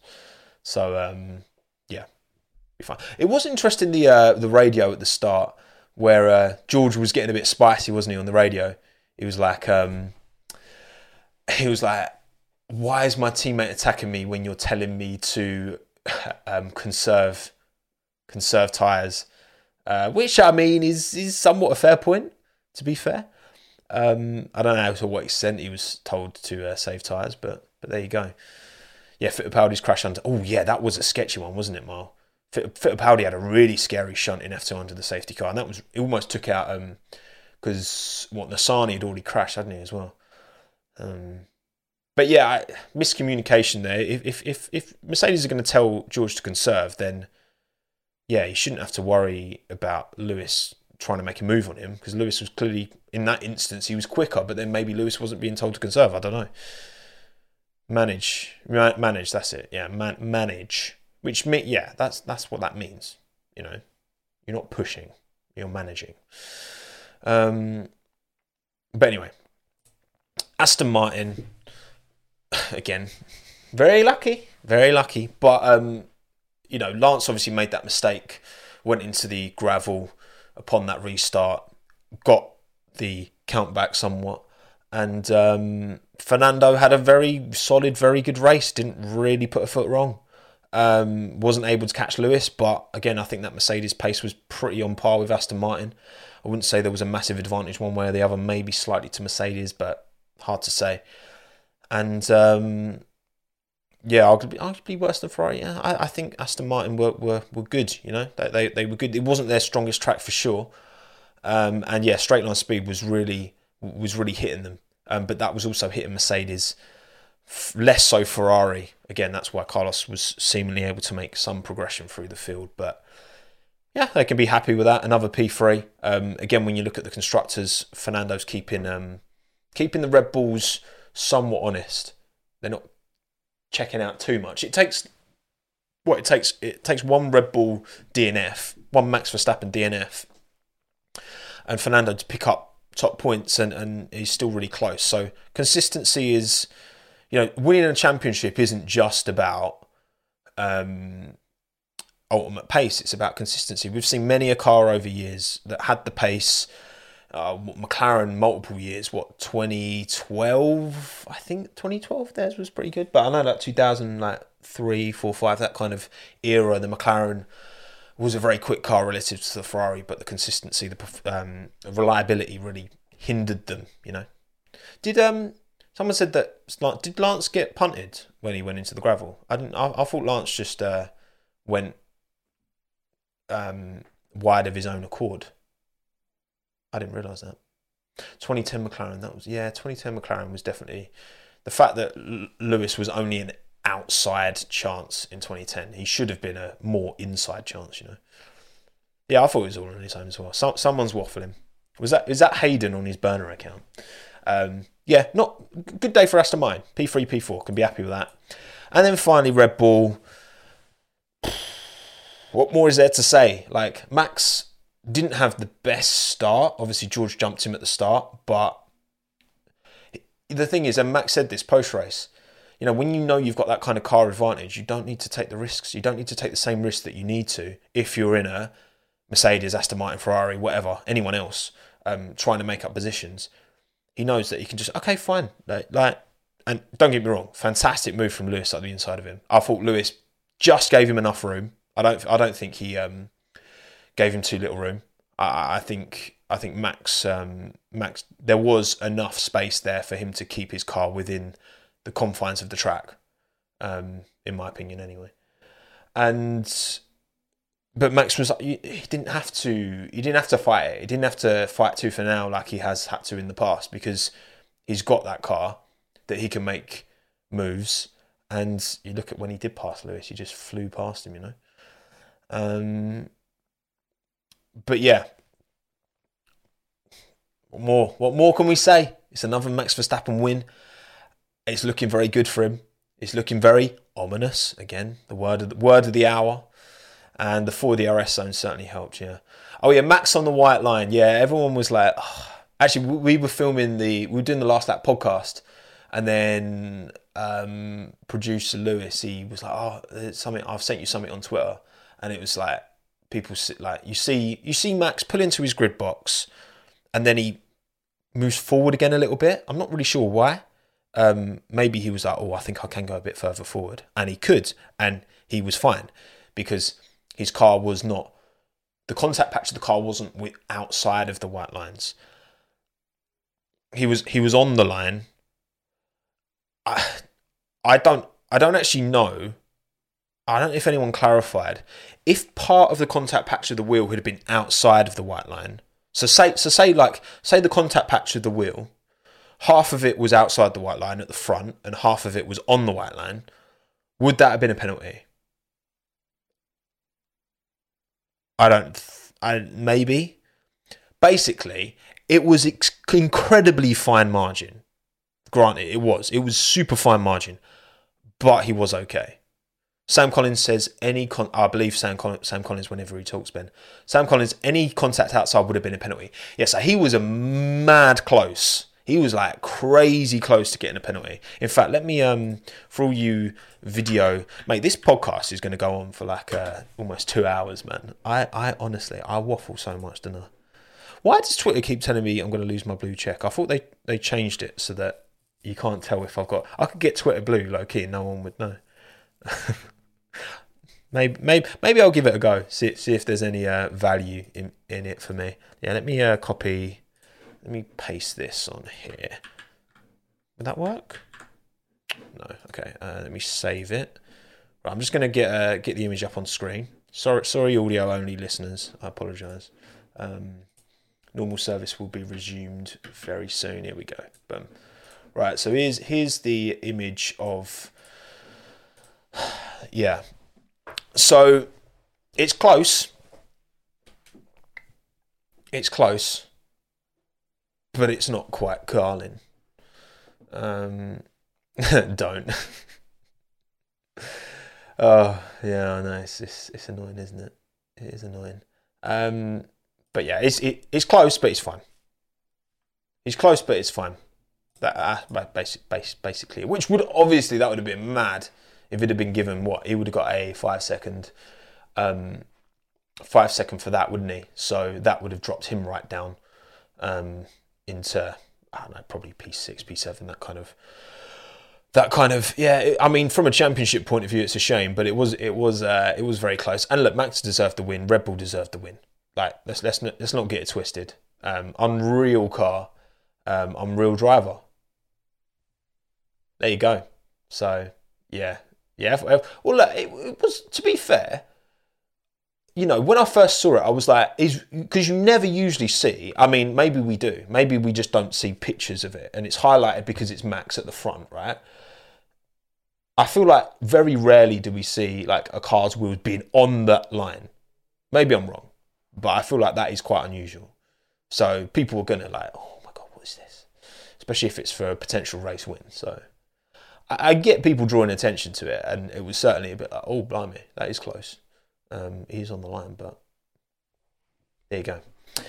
There you go. Right. Okay. Cool. Um, and then yeah, Checo. Uh, I've already kind of talked about Checo, haven't I? Um, hard to really rank it. Um, hopefully they've sorted the issues out. Where yeah, again, it it felt like it was a car issue.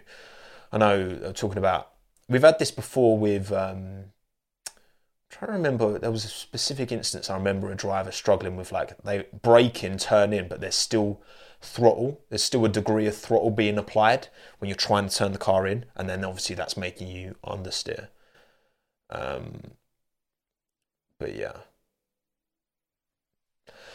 Hopefully they've sorted that out for Checo because yes, as much as do I really think he's going to be able to mount a title challenge over the course of this season? No.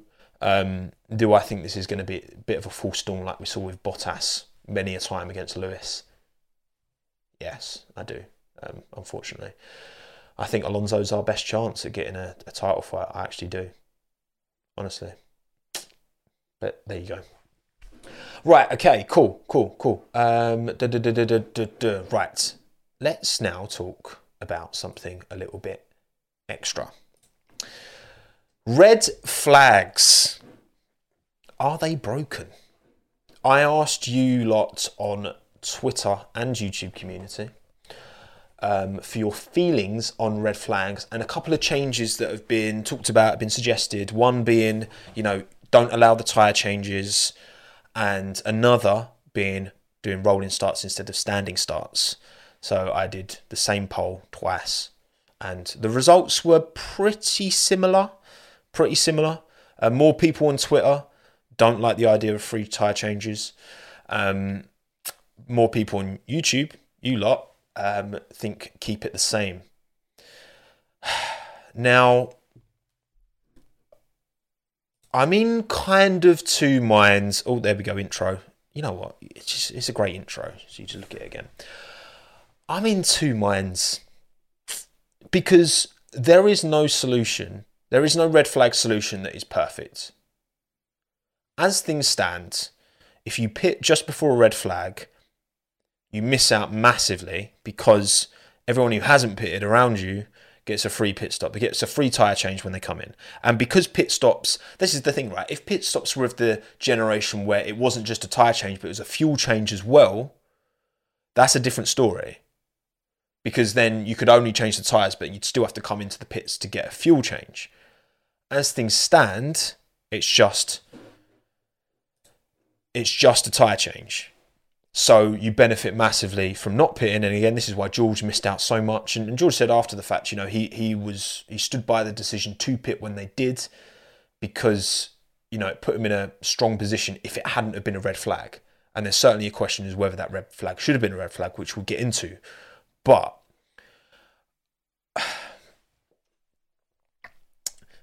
it's it's, a it's a tricky one because then if you if you don't allow pit um, changing of tyres during a red flag, there's a couple of things, and, and people have mentioned this punctures. So, say there's an incident and there's debris on the track, and you drive through it, um, just like at, like leisurely speed, and then you pick up debris, damage, whatever's your tyres, because there's been an incident that's generated a red flag, which often means that there's debris on the track, because that's one of the you know, one of the many reasons you bring out a red flag is because of a lot of debris. Then what do you do? You pull into the pits, you've got damaged tyres that you would then have to restart the race on those damaged tyres, which could be dangerous. you know, then you could say, okay, well, then you have to, then you get a free tire change, but then you have to go to the back. But then it's like, okay, well, how do you, how do you manage that order? It that seems somewhat unfair. Um, and then also kind of, if you, if again, if you don't allow changing of the tires, then what if someone has decided to, to kind of go long, and then they've built up a big gap. They've built up a 20 second gap by not pitting, and then red flag comes out, and then they're not allowed to change their tyres still. So that when they do change their tyres, there's now a tiny gap, and they, they lose out loads of positions. It's difficult. It's difficult. There, there's not there's not one solution that ticks every box. And thank you, Max Springer, for the five on red flags. Order on, on the restart should be the same as when it went. Uh, Order on the restart should be the same as it was when the safety car or yellow flag preceding the red flag came out. It's an interesting one, actually. I haven't heard that one, Max. Uh, so, so because typically, obviously, you get a red flag. Sometimes you get a red flag straight away because it's blatantly obvious that that's a red flag. Mick Schumacher ripping his car in half in Monaco, for example. There was like minimal yellow flag between you see that chassis splitting off and it's like, well, that's a red flag because there's loads of damage, there's loads of debris, there's loads of damage to the barriers as well, which is, you know, an even bigger thing. This is why sometimes quite innocuous looking incidents can cause a red flag because, you know, especially especially at corners that are you often see crashes, you have to repair these barriers and repair them properly to a proper stand so that it can take another impact into them. Um, now, obviously, yeah, Max's point is you change the order to what it was as soon as that incident happened, um, regardless of whether someone came in for a cheap pit stop. Could be a potential solution. That's certainly got, you know, some merit to it, for sure. And it's, oh, thank you, Lucas, as well, for gifting a membership. Appreciate that. I, I, I think that you know I tweeted yesterday that I feel like I, I felt like no tire changes and a rolling start because part of the problem with doing a standing restart is tire temp, especially towards the end of a race. Drivers are going to be more risky, but then again, I, I say that's on them. That's the driver's responsibility to not drive like a knob um, when they're when they've got no tire temperature. But the more I think about it, I, I, I see the cons to not allowing the free tyre change. Um, I do see those cons. Now, again, maybe the solution is to change the order back to once that incident occurred. What was the order when that incident occurred? But then obviously you're still getting people who have done a cheap tyre change, like George Russell did, for example. So, so say you have it like that George Russell's leading the race. The yellow flag comes out. He changes his tyres, goes back out. Then they red flag it. Then it reinstates him to P1 with fresh tyres. So it's like every angle you talk about it, someone's missing out. And you know what? That's that's fine. That's why there's a debate. That's why there's not a consensus because everyone's going to look at it from a slightly different perspective and have slightly different priorities of what should or shouldn't be you know considered more than more than other things. Because a standing start from an entertainment point of view is fantastic. Now tire temperature is an issue. I get that. But it's the same issue for everyone well to some extent. Obviously the cost at the back waits the least amount of time. If everyone's on fresh rubber a standing restart works. If you've got a mixture of fresh rubber and very used rubber, then a standing start doesn't really work. Like that would be quite dangerous. If you've got some cars starting on fresh softs and others on, you know, 25, 30 lap used hards, standing start, you're asking for a massive accident. Like that that's that's too dangerous. Heated grid spots, imagine. Imagine chuck a chuck a radiator underneath it. Easy job. Um, yeah, so look, it, it's it's a challenge. It's a challenge to get something that that ticks all the boxes. I'm still not like what do I think? What do I? I've got to say, like, and I've seen, I've seen all the arguments, and I still don't know where I sit on it. I, I think fresh. The ultimate goal of a red flag, in my opinion, should be to pause the race. To to pause to, to suspend the race in time, and, and that's why a lot of me is like rolling restart, no tire change, because in my mind I'm like, well, that just suspends the race, suspends it in time. Now, do you do a? Is it a situation where you have? Because a rolling start doesn't account for a 20 second gap. You know, if you've got a 20 second gap between driver one and driver two, rolling start, it puts them within a second. So it's impossible to have a true kind of pause of the race. And I still don't know. I, I still don't know. I, I think maybe this system that we have is the best we can ask for. And some drivers lo- lose out, some drivers win, and it just kind of happens. Change tyres to the same compound under red flag. maybe I don't know. Safety cars. Maybe just not let them change compound. Yeah, perhaps, perhaps. But then it depends on what your allocation is. You know, your allocation, you, you have a set amount of tires. You might not have another set of mediums. You might not. Ha- so is that that would be pretty unfair to to force you to use another set of the same tire if you don't necessarily have that tire available. There's no wall is exactly. There's no escape. There's no go karting style red flag. All cars stop on track where they are. There you go, Ben. Sorted. Sorted. Boom. Lovely jubbly. Yeah, it's, it's and then it comes to the fact that yeah, maybe the way is is the the best, most entertaining, most equitable way of doing it. You know, it's like even stuff like fuel. Like you know, fuel levels you, you can't do refueling like in this modern generation of F1. Um, you know, there's talk about okay, what in NASCAR they they would add like overtime and they'd add extra laps onto the end. But if you don't have enough fuel, which these cars are fueled to get right down as close as they can to that one liter, you know, offset that they have, that they have to have one liter of fuel in the tank at the end. They're, they're designed to get as close to that as possible and use as much of that fuel without over going over. You can't then just add three, four laps to the end. And that's the thing. That that this is where it's it's difficult because then you come to the whole, you know, was it right for the red flag to be dropped when Alex Albon crashed, for example? Well, look, we'll get a little poll. So, do you think think a red flag was the right call for Alex's crash? Yes or no?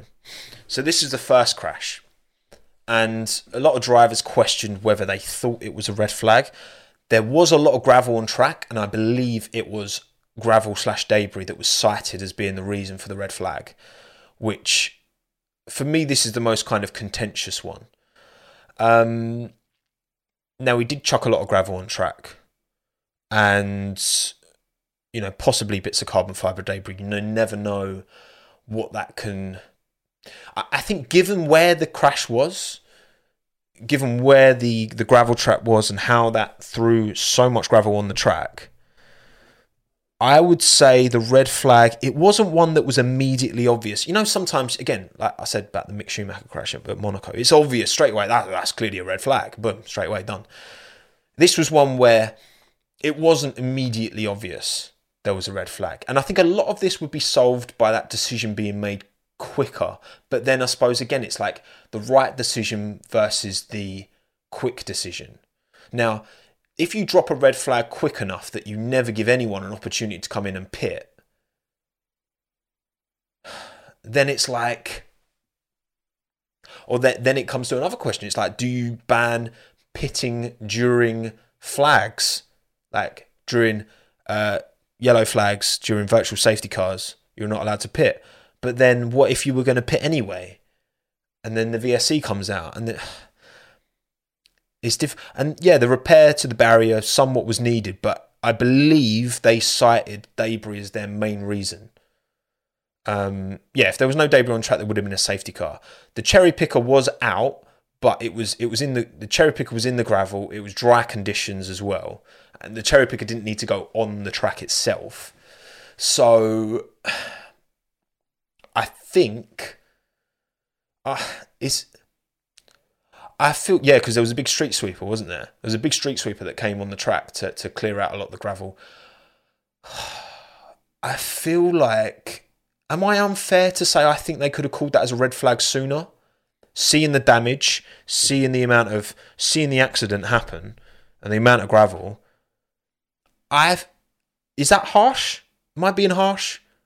Saying that I think they should have they, they could have called that as a red flag sooner.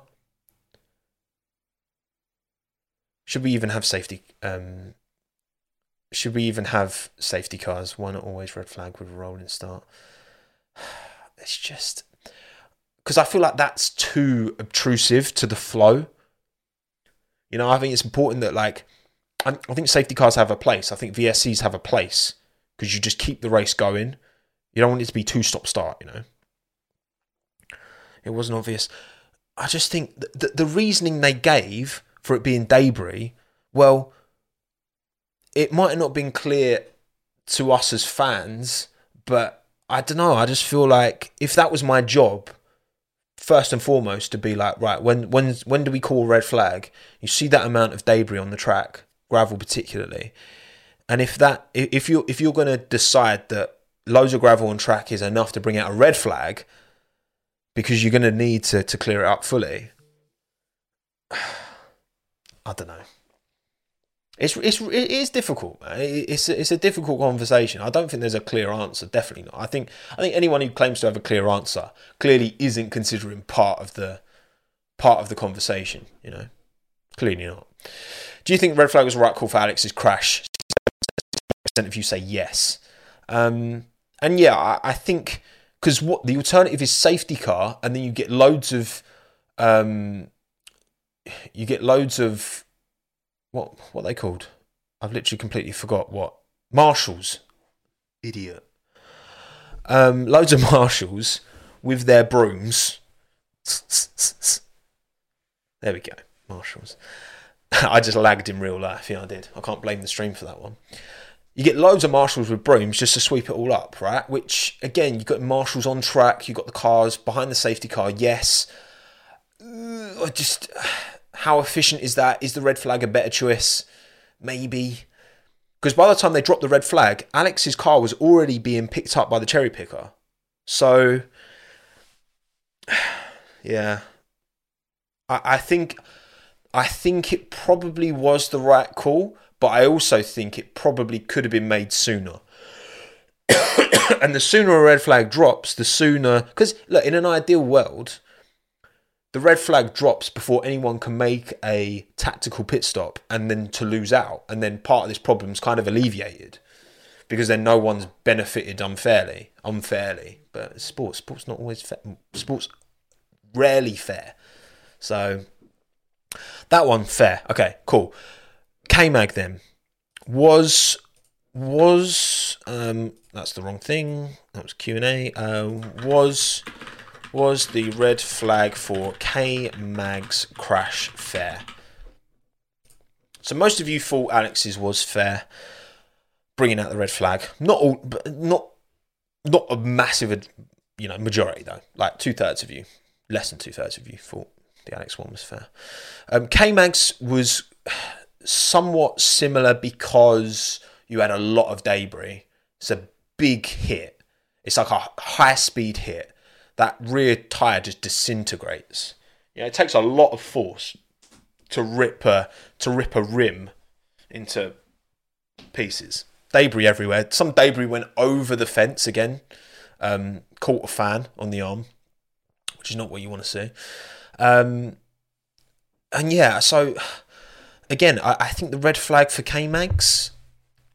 Again, the, the alternative is safety car, cars potentially picking up debris whilst they're in the process of cleaning the track. So then waiting for everyone to catch because you, you'd have to before you let marshals on the track, you would have to wait until all the cars have bunched up because you can't have it where you know you've got a car right at the back that's going like the clappers to try and catch up to the back of the queue and then there's people brooming up the track like you'd need to coordinate that in such a way so again i can see why from simplicity a simplicity simplicity point of view you would drop a red flag i get it because then you just okay let's just take all the cars off the track you can take as long as you need to clear the track and then put them back out boom and then that's where that's where the whole because the difference between a red flag and a safety car isn't just that it takes the cars off track, but it's also that it does a standing restart.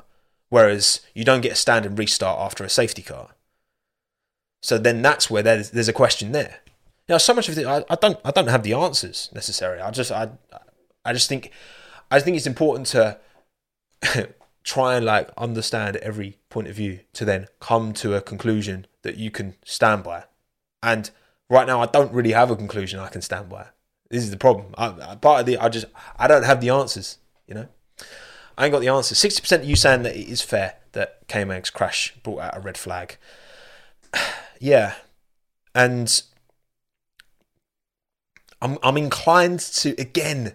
I probably would say yes because it neutralizes, it takes cars off track, and there was a lot of debris.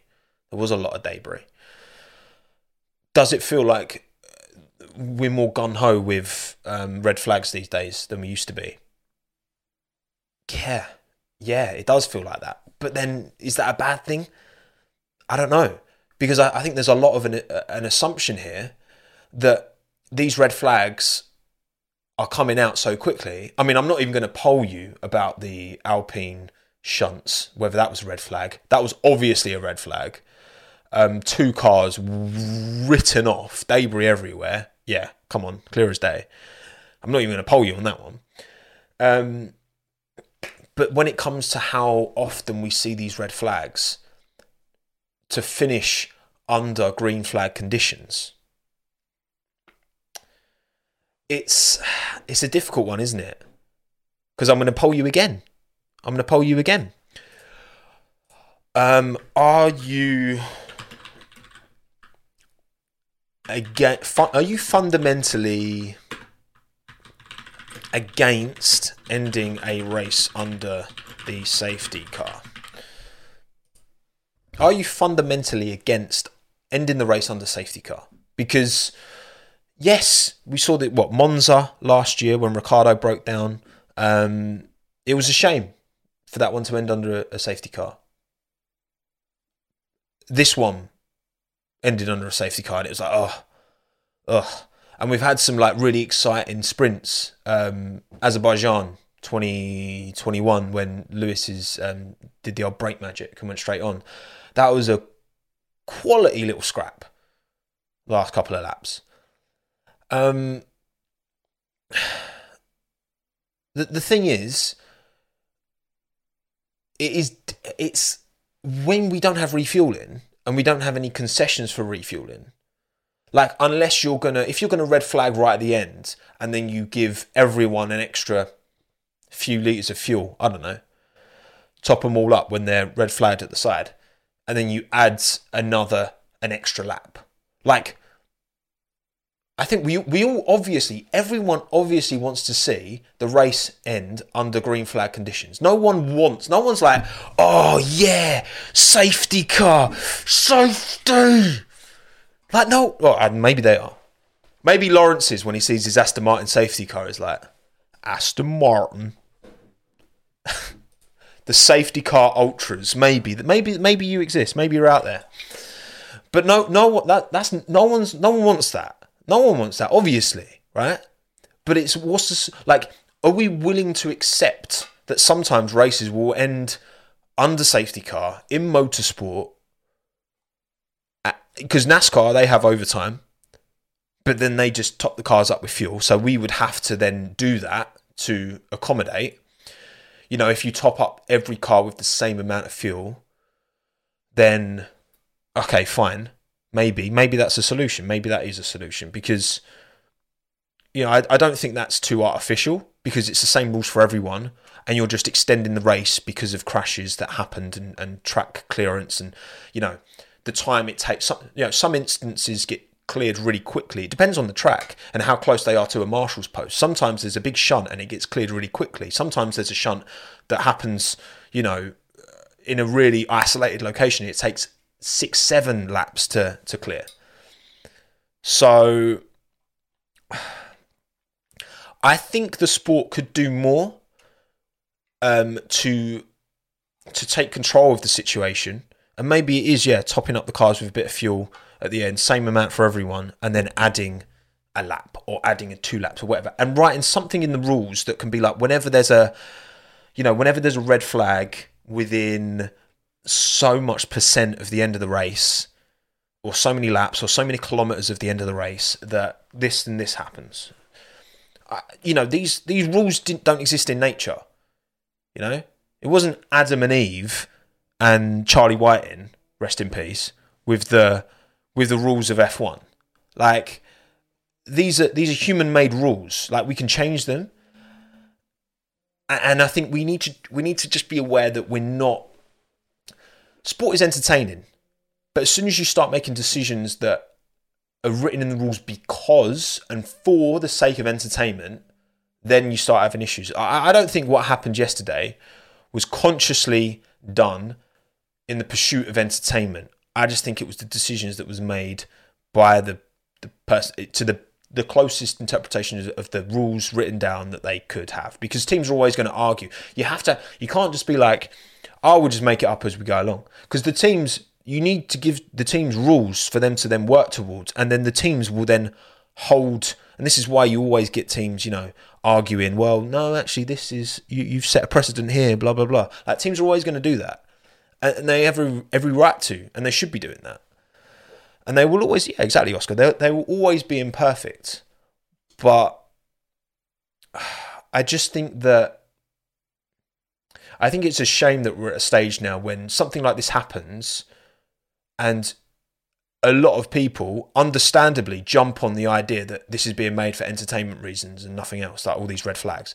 I don't think that was the case. I think all the red flags were fair and, again, not being cynical. I, I can understand why they were made. Um, but I think we just descended into this place with the sport where, yeah, it feels like there is a priority for, for the for the show above the integrity of the sport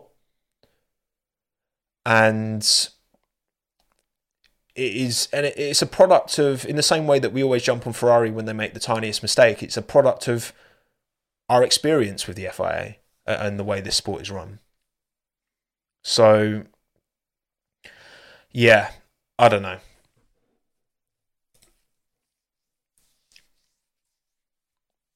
I'm not fundamentally against it but I think the sport could do more to again, avoid ending under safety car, but in a way that can be managed and there's time and there's all, and you're not like rushing, you know? Because so much of this, so much of what made Abu Dhabi 21 an absolute nonsense was because it was just, it was a rush. Everything was rushed. And it was like, oh, God, what did we, uh, uh, maybe let these cars, like, like, no, we shouldn't be doing that. Like, that shouldn't be the case. Like you should be able to take as long as you need to make the right decision, not the quick decision, not the. All, all, all we can say is that we just got to hope that instances like this mean that going forwards there is, you know, we see less of these kind of instances and, and there is learning. As long as there's learning, I can forgive. I can forgive. But if there's not learning, I cannot forgive. But what do you think? I don't know. Right, I've been chatting to you lot for over two hours now. Wow. I am a real waffler, and But there you go. Still, there's still like over fifteen hundred of you here. Thank you all for coming. Appreciate you all taking the time. Um, as you stay to the end, I'll go get Minton. Okay, I'll go get Minton. You de- you deserve you deserve a bit of sausage, dog. All right, you deserve a bit of um, miniature sausage. BRB. Minton, you'll never guess what he was doing. He was sleeping. Minton, you're that's so out of character for you to sleep. It's so out of character. Here he is. Hello, mate. We went for a walk this morning. Um, went to the paint shop. We're repainting our bathroom. So getting some getting some testers. Hey, buddy. The tester's like almost big enough to paint the old bloody bathroom as well. Here he is, Minton the miniature very extra tired because we went for a walk this morning. Usually I take you for a walk later in the day, but but there you go. Two hour, two hour chinwag. Wow. Don't know how many people are going to listen to this on audio only platforms. If you can't see Minton, that is because I'm only in your ears. Thank you for thank you for listening. Thank you for watching. Thank you to everyone who's watched this after the fact as well. Um, a lot of you watch these as VODs, and hopefully the two hour timestamp won't put you off too much. And thank you to everyone who's here live Carol, Ali, Jalita Jozo, Alex Lucas, Joran, Freaky, Snook, Andy, Carola, Pankin, Cone, Taylor, Mini Ninja, Jozo, Joe, Martin, Mosk, Smurf, Ben, Ali, Liam, Philip, Max, Smooth Operator, Megan, Gamers, Lukey, Nazrin, Ryan, James, Kai, Mark, Boas, Jamie, Panna, Pla- was it Plat, Plat, Platilobium? obtusculum. Platilobium obtusig. Why? Why would you do that? Why would you call yourself Matthew, mate? Twenty dollars, man. You need to chill out, Matthew. Thank you very much. You're far too kind to me. Far isn't Matthew Gordon far too good to us, Minton? Honestly, mate, you really don't have to, but thank you. It's very kind. Um, right, okay, we're going to wrap it now. Thank you all for coming. I'm going to now edit this MP3 only for your ears, and I will see you. I'm going to make this the bit we're waffling into a video, and then mwah, probably Wednesday, Thursday, maybe it'll come out. No, no, I'm going to try and get out tomorrow actually because it will lose relevance quickly. What are you doing? He's so weird. Good boy. Right, goodbye everyone. Have a good day. Be well, be happy, be safe, stay hydrated, and get a sausage dog.